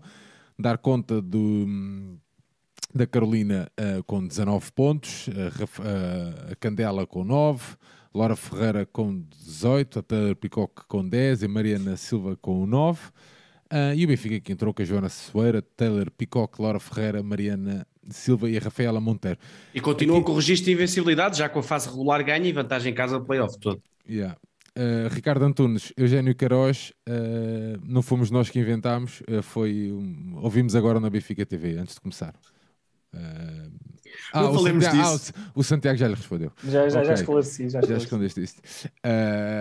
e, mas pronto, tinha aqui uma notazinha para, para voltar a dizer, para, para não me esquecer, tinha aqui tomado nota e vou fazer essa menção novamente. Então, a fazer dois anos que a Taylor Peacock venceu o maior desafio, um dos maiores desafios da sua vida, acredito eu e o João também já falou um bocadinho disso, a malta aqui no chat também a reforçar isso. Uh, e pá, e todas estas histórias de superação para mim mexem muito comigo e, e vê-la no ativo, vê-la na, na, nas suas, com as suas plenas faculdades atléticas, vá. Uh, e é uma excelente jogadora. Sim, sim, é uma excelente jogadora. Pá, eu fico mesmo satisfeito e, e gostei muito de ver a equipa mesmo, gostei mesmo a festejar com, com ela e, e pronto tinha aqui esta nota e, e queria deixá-la aqui também antes de passarmos para o voleibol. Vamos então avançar com o voleibol no masculino, dar nota aqui do resultado uh, frente ao Leixões. O Benfica que foi até Matozinhos vencer o Leixões por 3 sets a 2 no jogo da 12 jornada da segunda fase da Série A do Campeonato Nacional. No primeiro set 19-25, segundo 25-16, o terceiro 23-25, quarto 25-23. O Benfica fechou então 11-15. No segundo jogo desta noite, o Benfica a defrontar os Muris para a Taça de Portugal. Santiago é contigo e o Benfica a vencer os Muris por 3 sets a 0 no pavilhão dos Muris Ginásio Clube. Primeiro set 22-25, o segundo 21-25 e o terceiro 20-25. Uh, Sérgio, começar pelo fim, uh, momento comum uh, entre as equipas uh, é dar os parabéns ao Roberto Reis, um jogador que já passou pelo Benfica e que comemorou 42 anos e toda a gente uh, se juntou à, à, à festa do, do Roberto. Uh, embora o Benfica lhe tenha dado três bombocas de presente, que ele, que ele, que ele mete sempre um bocadinho de nojo quando, quando joga contra o Benfica, mas, mas faz É parte. daqueles que é tu um não gostas já contra, mas adoras ter adoro, do teu Exatamente, lado. é um competidor nato, um competidor nato, era assim no Benfica, é assim nos Moris. Uh, e agora, uh, portanto, fica também os meus parabéns ao Roberto, que era um jogador que quando teve no Benfica eu gostava muito uh, e agora não posso. Ah, agora já não gostas? Não, agora não, agora, agora não suporto. Né? Agora não. Bom, mas isto para dizer o quê? Relativamente ao jogo, infelizmente a transmissão da, da FPV teve algumas falhas e, portanto, não foi possível ver o jogo como, como, como, como se como se gostaria, mas para dizer que o Benfica, o Marcelo entrou com o seu set de, de gala, portanto não, não brincou, não rodou, não, não, não promoveu a rotação. Uh, Zelão, Wolf e Rafa, uh, Japa, uh, Violas, Gaspar e Ivo, o seu, o seu set inicial.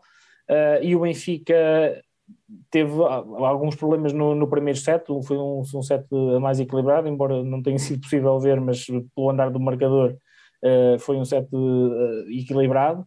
Uh, no segundo set também mais ou menos na mesma toada e novamente o Benfica a conseguir resolver a resolver a contenda na parte final, na parte final do set. Uh, ou seja, o jogo foi, com, foi indo sempre 8-10, uh, 11-9, uh, depois um, o, os Muris conseguiu ainda ir 13-13, uh, foi indo o jogo, foi indo o jogo equilibrado. nota aqui para ao, aos 20-18 aos 20-18 para, para a equipa do, do, dos Moris que esteve, esteve a vencer por, por 20 de... Não, não esteve nada a vencer por 28. Mas nota aí, quando o Benfica estava a vencer por 28, assim é que é, para a substituição da inversão que o Marcelo tanto gosta de fazer e que fez neste set, uma vez que o Nicola já estava disponível e, e fez a inversão do Nicola e Westerman para dentro do campo pelo Gaspar e o, e o Violas, isto para dar altura ao bloco e agressividade no serviço pelo Westerman, e o Benfica acaba por resolver o segundo set uh, na, na, parte final, uh, quando, quando, quando conseguiu disparar no, no marcador e vencer por, por 25-21.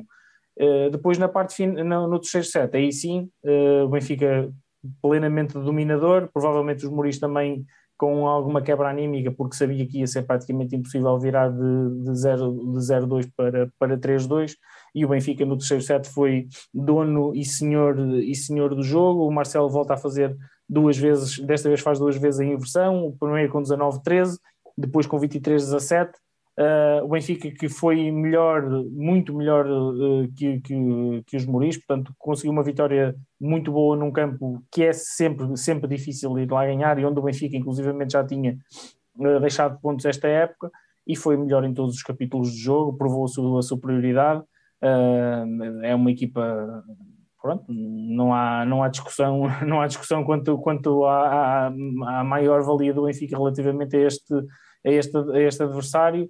Teve algumas dificuldades no primeiro set que eu gostaria de falar um bocadinho mais sobre elas, mas não, não, não sei porque não, não consegui vê-lo por causa da, da, transmissão da FPV, mas depois no, na, na parte final do segundo, a partir do meio do segundo set, foi quando a transmissão voltou e, e no terceiro set o Benfica foi claramente melhor em todos os capítulos do jogo, recepção, serviço, uh, bloco, uh, o Violas a bom nível, a distribuir muito bem, uh, e pronto, e foi uma vitória normal, e eu penso que esta equipa eu às vezes sou, sou um bocado borrado com esta época do voleibol, eh, mas, mas, o João, mas o João está-me sempre a dizer que esta equipa, quando chegar a, a hora do agrião, vai, vai dar o passo em frente e vai, vai vencer as competições todas que há para vencer.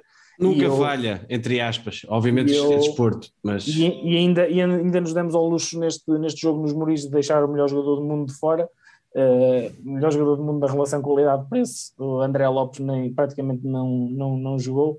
Uh, e, e, pronto, e, a, e o Benfica é, é, melhor que os Moris, foi melhor que os, os Moris, e, e, pronto, e mais um, mais um passo rumo a uh, mais um título nesta, nesta modalidade que uh, ganhou o, o galardão Cosme Damião para a modalidade do ano, informação em primeira mão. e o Marcel também ganhou o treinador. Exatamente, e portanto, justo, uma secção que é exemplar. Muito bem, João, vamos contigo agora no feminino, onde a equipa, nossa equipa de voleibol, um, nesta ronda dupla uh, disputada entre 26 e 27 de fevereiro, entrou a vencer em Matosinhos, no Centro de Desportos e Congressos de Matosinhos, a vencer o Leixões por 1 7 um, a 3, um jogo da oitava jornada da segunda fase da Série A do campeonato. Primeiro set 21-25, segundo 25-19, terceiro 24-26 e o quarto uh, 22-25. Olha, Sérgio, o voleibol feminino, em termos de, de feminino, é o campeonato, digamos, mais apaixonante. É, é brutal em Mas termos já de. Sei, já sei que és mega fã. Não é, epá, é brutal assistir a jogos destes, é incrível. O Benfica tem jogado muito bem. Tudo que mete rabos uh, e roupas justas, o João é fã. Isso. Quatro candidatos ao título, quase nenhuma modalidade tem, mesmo no masculino. Tem, tens o hockey patins, mas eu acho que não há tanto equilíbrio no topo da tabela como há este. Todas as equipas podem ganhar a todas e o Benfica tinha acabado até de perder em Matosinhos na taça e aqui na Luz ganhou 3-0, por isso tudo podia acontecer, era um jogo completamente imprevisível, tal como são os Benfica Sportings, o Benfica Esportes, que eu achava, tal como o Santiago foi dizendo ao longo da época, que o Porto ia estar um patamar acima, mas aquilo, lá está, mais uma equipa um bocadinho à imagem do Sportiva, a outro nível, que tem muitas estrelas, mas juntas não fazem uma boa equipa e aquilo está cheio de problemas internos e o Benfica tem que aproveitar, tal como as outras equipas. Oh, João, espera aí, espera aí, João. Você, um... Acho, acho que já, já voltamos ao YouTube, já, já, já estamos de volta. As, é. nossas, caras, as nossas fronhas, sim, sim. Espera aí, desculpem lá, isto foi. isto desligou-se sozinho. Eu venho aqui, isto está a só dar problemas. Não, não, espera aí. A cara do João está a fazer interferência. Não, deixa-me lá confirmar aqui se estamos em direto. Estamos, estamos, estamos que eu estou no YouTube. Ok, pá, desculpem lá, mas é que eu, eu, eu perdi, aqui, aqui, perdi aqui o fio à meada. Não, não mas... perdi, a, nossa imagem desapareceu momentaneamente, mas, okay. mas já voltou. Ok, então, pronto, Sérgio, enquanto jogo, jogo equilibradíssimo, começou equilibrado eh, também como se esperava, começou logo com 4-4, depois o Benfica, isto é um bocadinho a imagem do voleibol feminino que é ganhas 4 de avanço, perdes 3 a seguir, ganhas 5, perdes 4. É, é muito isto e foi isso que o jogo foi tendo. O nosso problema, e vai ser o eterno ao longo da época, porque analisando as quatro equipas, o nosso grande problema é na recepção. Se tivermos uma boa recepção, combatemos com qualquer equipa. Se tivermos uma má recepção, eu sei que podem dizer assim, ah, nas outras equipas, sim, mas nós, o, nosso, o nosso ataque depende ainda mais da nossa recepção.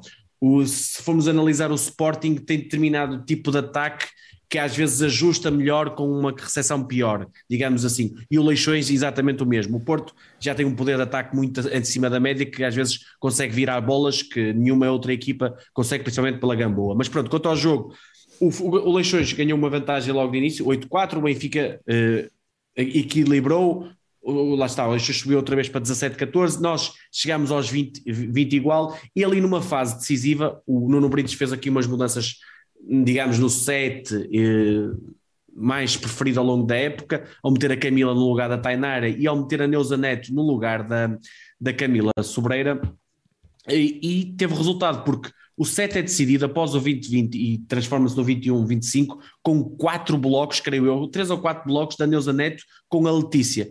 E uh, principalmente a Neuza Neto fez ali blocos que deu-nos o 21-25. E foi um set bem importante, porque começar ali num terreno onde tínhamos perdido 3-0 foi importante começar a, a, a ganhar. O segundo set, novamente vários empates. O Benfica até foi aqui, ao contrário do primeiro set, a primeira equipa a fugir, com 5 de avanço. O Leixões empata a 12 fica ali o jogo muito equilibrado e na fase decisiva, lá está, a recepção do Benfica falhou muito, principalmente uh, Libro e Camila, mas principalmente na Camila Rodrigues, o Leixões serviu muito, muito para cima dela e, uh, e falhou muito a recepção e acabou o Leixões por ganhar justamente por 25-19, o jogo estava empatado, lá está, o equilíbrio, a nota dominante.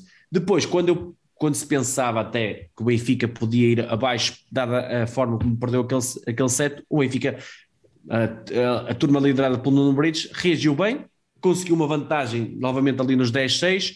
O Leixões, como sempre, é, com aquela, aquela alma de, de, de, Matosinhos a voltar ao jogo. O Benfica novamente eh, passa para a frente, o Leixões equilibra e chegamos aos pontos finais. E aí na, fase final aparece uma jogadora que é, se calhar, aquela que é a mais completa do, do, Benfica, que recebe e ataca bem, que é a Fernanda, que até jogou ali alguns jogos desta época, e faz ali dois pontos brilhantes que empata a 24 e depois dá o 24-26. Dois pontos muito, muito importantes que dão a vitória no set e foi um, um set muito, digamos que um set psicológico. O Leixões acabou por quebrar, porque depois no, no derradeiro set, apesar de algum equilíbrio até aos 16 igual, na fase final do Benfica, com a novamente a Fernanda em destaque, acabou por obrigar o Leixões a errar muito, errou mesmo muito na recepção e no ataque e acabou por eh, o Benfica ganhar três pontos muito importantes. O Benfica está aqui muito bem lançado para o segundo lugar, eh, vai lutar com o Porto se calhar na última jornada, se ganhamos esta, esta jornada que é normal nós e o Porto ganharmos, eh, vai lutar com o Porto no Dragão Caixa para, pelo segundo lugar, sendo que o Sporting com uma questão, o que conta são as vitórias nos jogos, o Sporting com as vitórias que tem, basta-lhe mais uma para uh, ficar no primeiro lugar, eu acho que vai acabar por conquistar e, portanto, teremos o Sporting em primeiro, em princípio o Leixões em quarto, já está garantido o quarto lugar, as quatro equipas já estão garantidas no play-off final e será a luta entre Benfica e Porto pela vantagem em casa numa meia-final. Eu, se bem achando, olhando assim um bocadinho para o jogo, acho que, para o jogo, ou seja, para as quatro equipas, acho que o fator casa não, pode não ser tão importante assim uh, pelas, pelas quatro equipas. Agora, numa negra uh, num, quinto, num quinto set de uma negra ou num quinto set de um jogo uh, importante, acho que pode aí fazer a diferença, mas uh, veremos até lá. O jogo, para mim, a Fernanda acaba por ser a, a MVP do jogo, sendo que a Letícia, eu acho que é uma jogadora completamente soberba, é um excelente reforço do Benfica e acabou por ser a maior pontuadora com 20 pontos do lado do Leixões, creio que foi a, a, a oposta, com 24 pontos, que também é uma das melhores marcadoras do campeonato, a não, Vitória Pinto. A, a, não é a Vitória Pinto? É, é eles, elas têm uma Argentina, não sei se. Eu acho que foi a Vitória Pinto com 24 pontos, que foi a, a, melhor eh, pontuadora do jogo e foi uma vitória justa e muito bem do Benfica. falaste em oposta, pensei que era, que era Nozak, que é uma argentina. Que é sim, sim, sim, sim, mas acho que foi a Vitória Pinto. Muito bem, darmos aqui nota também do, da vitória no dia seguinte, uh, frente ao Vila Condense, por 3 sets a 1 no pavilhão de esportes de Vila do Conde. Entre uh, sempre, eu prefiro sempre Vila do Conde a outras terras ali à volta, onde o Benfica, uh, um jogo que era da 12 jornada da segunda fase da Série A. Primeiro set 22-25, segundo 20-25, terceiro 25-23 e o Benfica a fechar 17-25. Dar nota aqui no handball que o Benfica defrontou e venceu o Sporting Clube da Horta num jogo da 19 jornada do Campeonato Nacional uh, no passado sábado, nos Açores. Uh, o Benfica a vencer por 27-35. Este, é claro, o handball no masculino. Um jogo que ao intervalo estava 16-17, favorável ao Benfica. Santiago, último jogo da noite. Benfica e GOG discutiram a liderança do Grupo B da EHF European League passada terça-feira, 1 de março, um jogo correspondente à nona jornada, uh, onde os dinamar dinamarqueses venceram por 39-38 no Phoenix Tag Arena. Ao intervalo, já os dinamarqueses venciam por 20-18. Uh, Sérgio, eu vou começar novamente pelo final uh, e por uh, questões de arbitragem, porque isso falou-se um bocado Fomos nesse, roubadíssimos, né? nesse, certeza. Nesse tema na, na, na, parte final do jogo. Para dizer o seguinte: os árbitros são fracos, muito fracos, e não deviam, aquela dupla, que é uma dupla turca, nunca na vida podia apitar aquele jogo, que era um jogo decisivo para as contas do, do grupo. Era um jogo entre primeiro e segundo classificado do grupo, e os árbitros de facto são fracos porque tomaram várias mais decisões para um lado e para o outro ao longo de todo o jogo.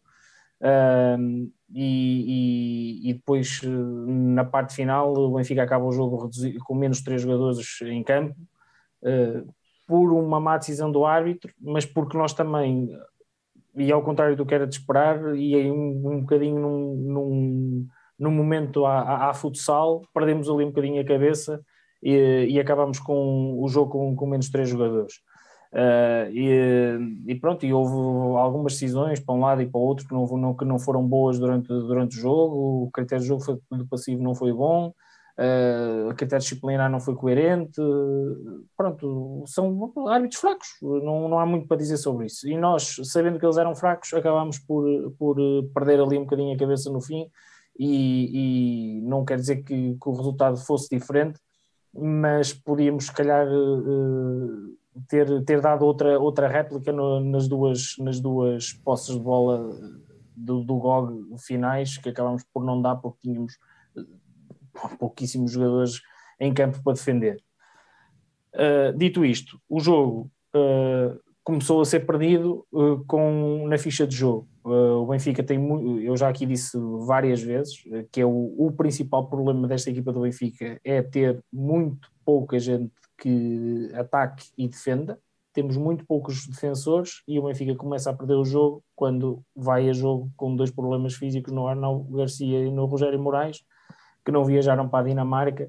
E, e, e pronto, e o Benfica é um plantel que tem de, de, grande qualidade e de qualidade para defender este nível. Tem quatro jogadores: Shellman, eh, Rogério, Alexis e, e Arnaldo Garcia, Uh, para este jogo foi só com dois defensores de, de craveira internacional e, e, e, foi aí que o jogo começou a ser perdido. Uh, ainda mais contra um adversário que uh, tem muita qualidade com a bola nas mãos, que sabe o que fazer em todos os momentos do jogo, tem jogadores tecnicamente muitíssimo evoluídos, tem jogadores com uma tomada de decisão muito boa Uh, que tem um handball que é no qual o Benfica uh, tem dificuldade em encaixar porque é um handball muito, muito rápido, com um nível muito alto, com uma circulação, que imprime uma circulação de bola e varia, uh, varia o centro de jogo com, com muita velocidade, atrai a um lado, varia o jogo para o outro e é preciso ter disponibilidade física e mental para defender este tipo de jogo e, e, e isso notou-se que o Benfica teve muitos problemas para parar o ataque do Gogo ao intervalo, tanto, uh, para parar o ataque do Gogo durante o jogo todo, aliás, tanto é que ao intervalo já tinha 20 golos sofridos.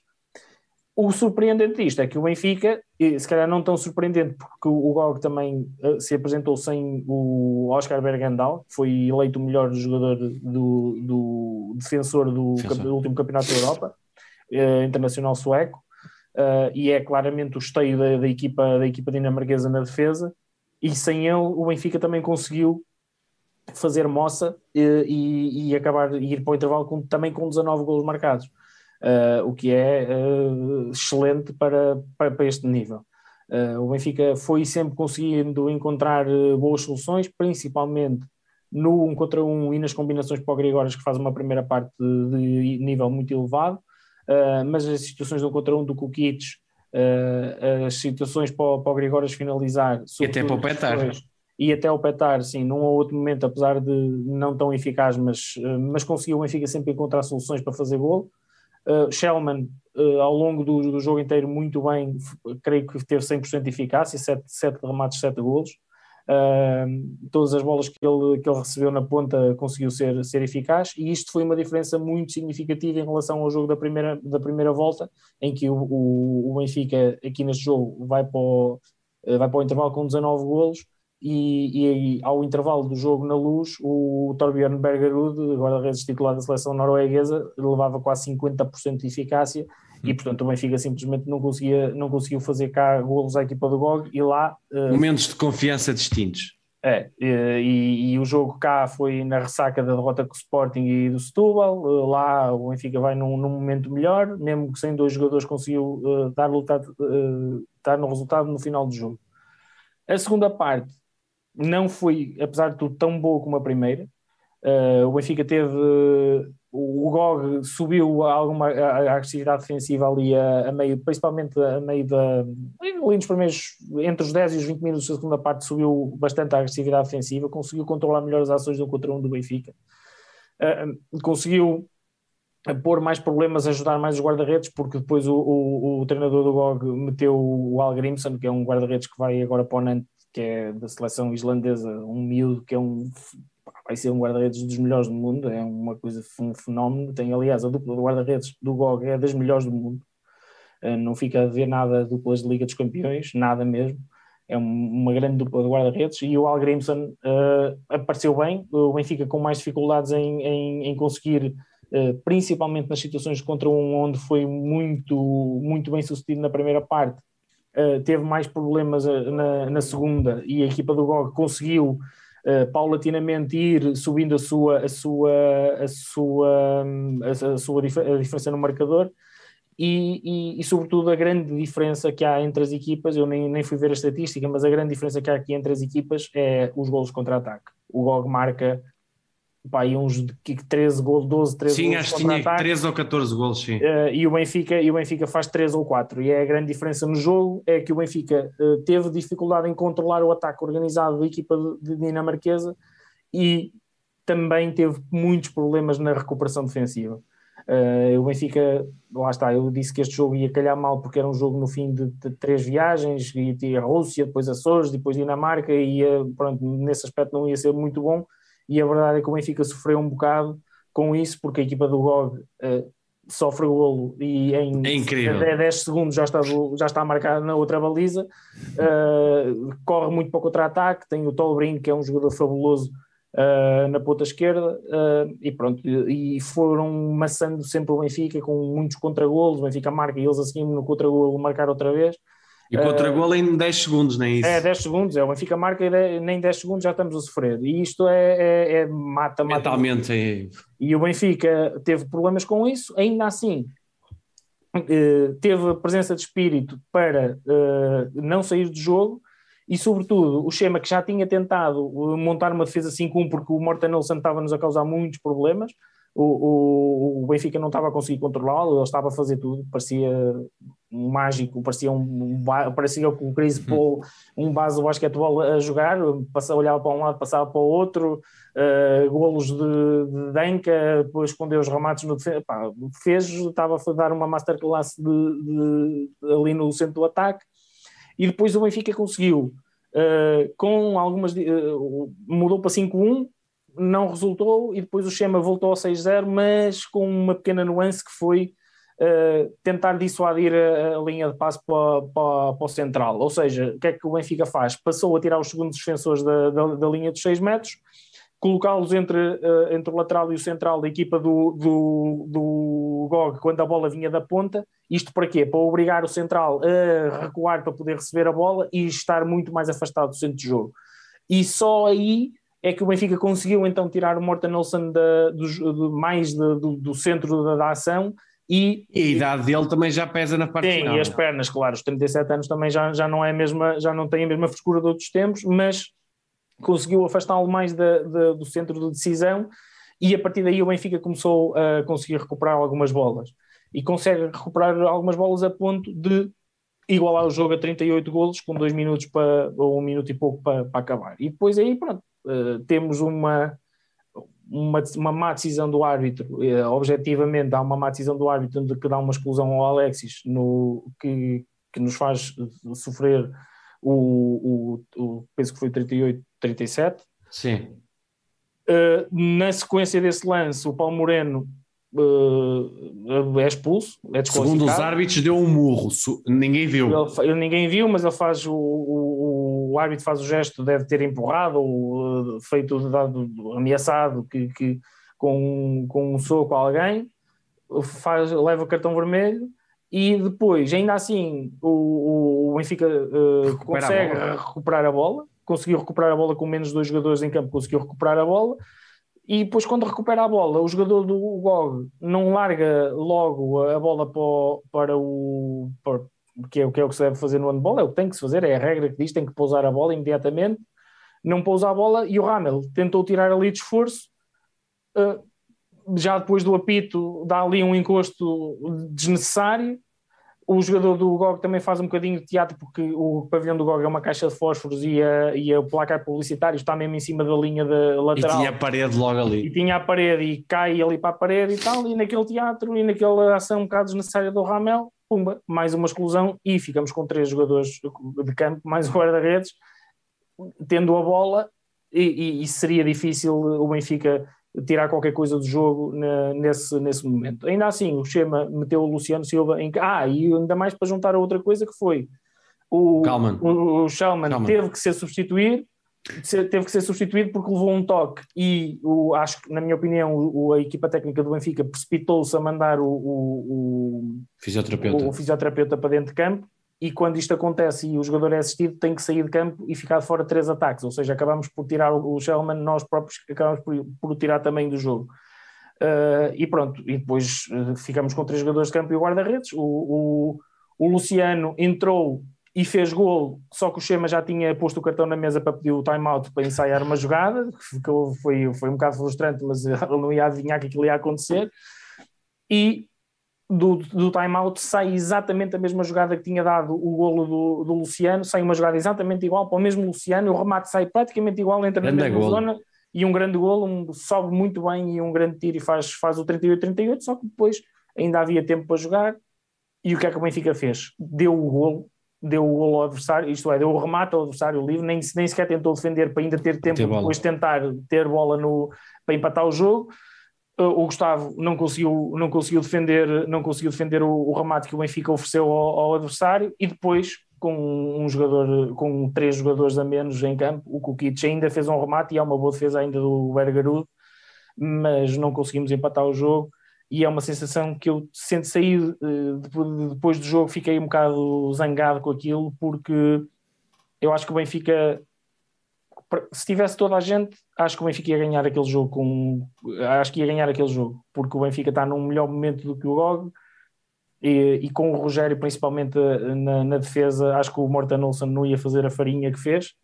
Uh, e, e o Benfica acho que teria ganho o jogo, e essa foi a minha primeira frustração. E a segunda foi pá, uh, não conseguimos ter a cabeça num lugar naquele momento decisivo do jogo a seguir à expulsão do Alexis um, e, e, pronto, e, e, isso acabou por, por nos comprometer aquele minuto e meio, dois minutos finais, que, que ainda mesmo com menos um, até com menos dois, se calhar tínhamos tirado o, Gustavo e arriscado o último ataque sem o Gustavo e com um a menos, mas com menos um, até menos dois, se calhar ainda dava para fazer qualquer coisa, mas menos três é praticamente impossível, dar dois, dois para um uh, dentro de campo é, é muito, muito, muito difícil e o Benfica acaba por perder o jogo contra uma equipa que é muito boa, muito boa mesmo. joga um handball muito bonito, de grande qualidade, tem jogadores de, de enorme valia e guarda-redes muito bom, o Jé Miller, que uh, Morten Olsen. E mesmo o, o gajo que, que substituiu o Gitzel é muito Lee, bom. Emil Madsen, são todos Tolbring muito bons, muito bons todos. Uh, o Zachary Essen, que é titular da seleção dinamarquesa, que vai à seleção dinamarquesa, também o pivô, uh, uma equipa muito, muito boa mesmo. Uh, e o Benfica, o que satisfaz-me que, que eu tenha ficado com a sensação que o Benfica poderia perfeitamente ter ganho aquele jogo se tivesse toda a gente disponível. Oh, Santiago, eu acho que o Benfica, face às condicionantes que já falaste bem da, das lesões e tudo mais, fez um bom jogo na Dinamarca. Eu, sinceramente, depois de não saber que o Rogério não ia jogar, mesmo com as ausências também do Gog, eu não achava que o Benfica tivesse conseguido discutir o jogo até ao fim. Por isso fica esse amargo de boca, fica, porque o primeiro lugar podia ser muito importante, mas eu acho que o Benfica só tem que estar no sentido de orgulhoso da exibição que fez, porque era muito difícil parar o Gog com as tais ausências defensivas, mas fez um, um jogo bom que deixa tudo em aberto para ganhar ao Nantes e mais que isso, a prestação europeia é importante, mais que isso, se o Benfica jogar a este nível que jogou na Dinamarca contra Porto e Sporting, tem muitas chances de ganhar. Pois tem, de, sim. E, e a minha única coisa que me frustra é que o Nantes, é, apesar de neste grupo ainda não ter mostrado isso, é uma equipa top, top de Liga dos Campeões e segundo lugar do Campeonato Francês e, e de uma equipa de altíssimo nível. E desta vez, ao contrário do jogo da primeira volta, nós não vamos beneficiar de um bocadinho do fator surpresa, nem vamos beneficiar de, de, de eles terem um calendário carregado. Tenho quase certeza que eles vão preparar este jogo uh, o melhor possível contra o Benfica, que vai ser para a semana, uh, e pá, não estou com, não com grandes expectativas para o jogo com o Nantes, vai ser um jogo grande, um grande, um jogo Olha, grande, pegando, um jogo, pegando naquilo que começamos, a, o fator decisivo somos nós. Exatamente, uh, nós vamos ter que ajudar muito a equipa. Eu Lá até ia perguntar se já estávamos a vender esse jogo. Ainda não, mas devíamos. Temos, temos okay. que tentar vencer este jogo o máximo possível, porque se conseguirmos vencer, o Benfica garante o segundo, vencer ou empatar por menos 32 golos, uh, por 32 golos ou menos, uh, passamos em segundo lugar e quanto a mim temos uma oportunidade de ouro uh, e sendo difícil, obviamente vamos jogar ainda com temos a, a, perspectiva de jogar com adversários difíceis, mas temos uma oportunidade de ouro de estar na final fora desta competição. Muito bem, e com, com, um, com um acréscimo, que é se eh, ficarmos em segundo no grupo, não só temos a oportunidade de ir à Final Four, como Nantes ou Magdeburgo, uma delas vai para casa mais cedo. Muito bem. Meus amigos, estamos, chegamos ao final destes jogos todos que tínhamos aqui para falar. Não sei se alguém quer deixar alguma nota final antes de avançarmos para, o, para as despedidas. João. É isso, Sérgio. Dois clássicos eh, Porto Basket, Porto Hockey e Nantes, três jogos muito importantes, não, não quer dizer que os outros não são importantes, e a questão da taça no Barreiro também é muito importante, mas refiro-me a jogos na luz, para os adeptos do Benfica, são jogos bons de ver, de qualidade, onde o Benfica precisa muito dos adeptos para levar de vencida no basquete, para chegar o máximo possível acima, ou seja, lutar pelo primeiro lugar ainda é possível, obviamente, e ganhar finalmente um rival e no hockey, com a subida de nível que estamos a ter, consolidar isso, ainda lutar por um segundo lugar, quem sabe o primeiro, e no, no como o Santiago acabou de explicar, no handball, a questão da, do segundo lugar que pode ser muito importante para o futuro desta equipa, sendo que o apuramento já está alcançado, e também a Taça de Portugal de, de basquete feminino, que é um, é um ponto alto da temporada, e onde a equipa liderada por Eugênio Rodrigues eh, tem tudo para vencer e será favorita e terá o apoio dos benfiquistas. Muito bem, Santiago, alguma nota aí para terminar? Ah, reforçar eh, a importância do apoio nos pavilhões neste, neste fim de semana. Os bilhetes para Portimão já estão esgotados, portanto, quem puder, quem não for a Portimão e, e puder, uh, faça o favor de ir. Uh, favor, não, uh, cumpra a sua obrigação benfiquista e vá no sábado uh, ver o basquete, porque ainda não ganhamos nenhum jogo grande esta época, nem a Porto nem a Sporting, e, e é importantíssimo fazê-lo até para, até para dar confiança à equipa, uh, ou, ou, ou, se calhar mais do que qualquer outra coisa, para dar confiança à equipa e mostrar que pode vencer estes jogos. Uh, depois no domingo, jogo contra, outra vez contra o, o Porto, mas em Hockey Patins, também muito importante, porque o fator casa no Hockey pode ser decisivo na, no desfecho do campeonato e portanto temos que lá estar todos. Ganharem e ganhar tranquilamente ao Gaia em handball para depois preparar, preparar o jogo. Preparar Já o jogo sabia.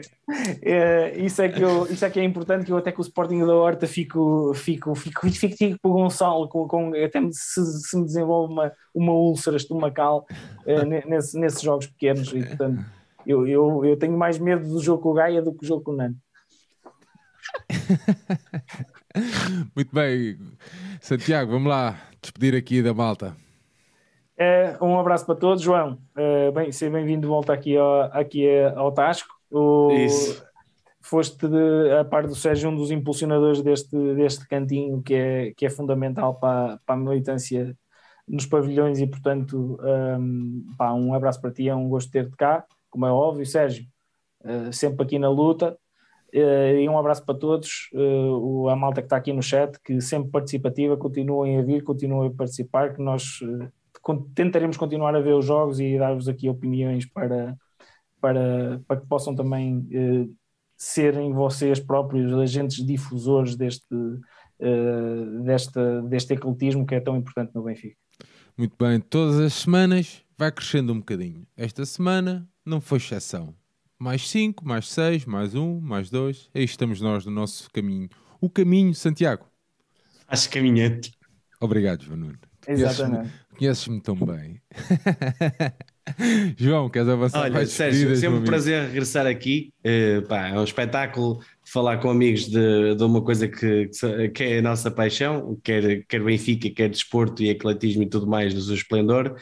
E isto está muito bem entregue. O Gonçalo e o Santiago fazem aqui um trabalho fabuloso, analisar tudo e mais alguma coisa. E há muita malta no chat. Eu já falei no outro dia com o, creio que era o João Santos no Twitter, e é uma das pessoas que não tenho dúvidas que se viesse para aqui também dava showtime de, de modalidades, sabe exatamente do que fala, e é isso, é trazer mais pessoas, é poder eh, fomentar o ecletismo, estar presente nos pavilhões, conversar, perceber, e é, é disso que eu gosto, e é sempre um prazer. Eu digo sempre isto, o Benfica pode estar mal, e na minha opinião está muito mal em muita coisa, mas o- este Benfica, que é o Benfica que a mim que me interessa mais hoje em dia, é aquele que me ajuda ainda a, a ter a paixão e, e estar aqui com muito prazer. E portanto, o Benfica Independente, e deixa-me dar os parabéns a ti em nome da equipa toda que fez o aniversário, fez no sentido de promover o aniversário do Benfica, aquilo sim é, é conteúdo premium, é conteúdo à Benfica e é aquilo que eu gosto. Muito bem. João, um grande abraço, meu amigo. Pá, é sempre um prazer ter-te aqui. Muitas horas que passámos aqui em conjunto a tentar fazer qualquer coisa, ou pensar, ou Isso. a idealizar, a tentar fazer alguma coisa. E, e pronto, deixar-te mesmo um abraço. Gosto mesmo de ter-te aqui. Santiago, my friend, estamos aí. Atenção ao Colégio de Gaia de- Não, desta colégio vida. não, Futebol Clube de Gaia. Pá. Oh, Futebol Clube de Gaia, assim é O que colégio é. é, o colégio é das Vê lá. mulheres. Vê lá o que é que eu. Vê lá o meu medo do- de Gaia que eu tenho. Tu, tu de Gaia só tens, só tens medo do Canelas. Não, não, não. Eu de Gaia já fui feliz em Gaia, pá. Só- Aliás, a primeira casa de Francinhas era pequenina. Era É Gaia verdade. que eu lá ia. É Uma verdade. vez fui tão feliz que ia do primeiro andar.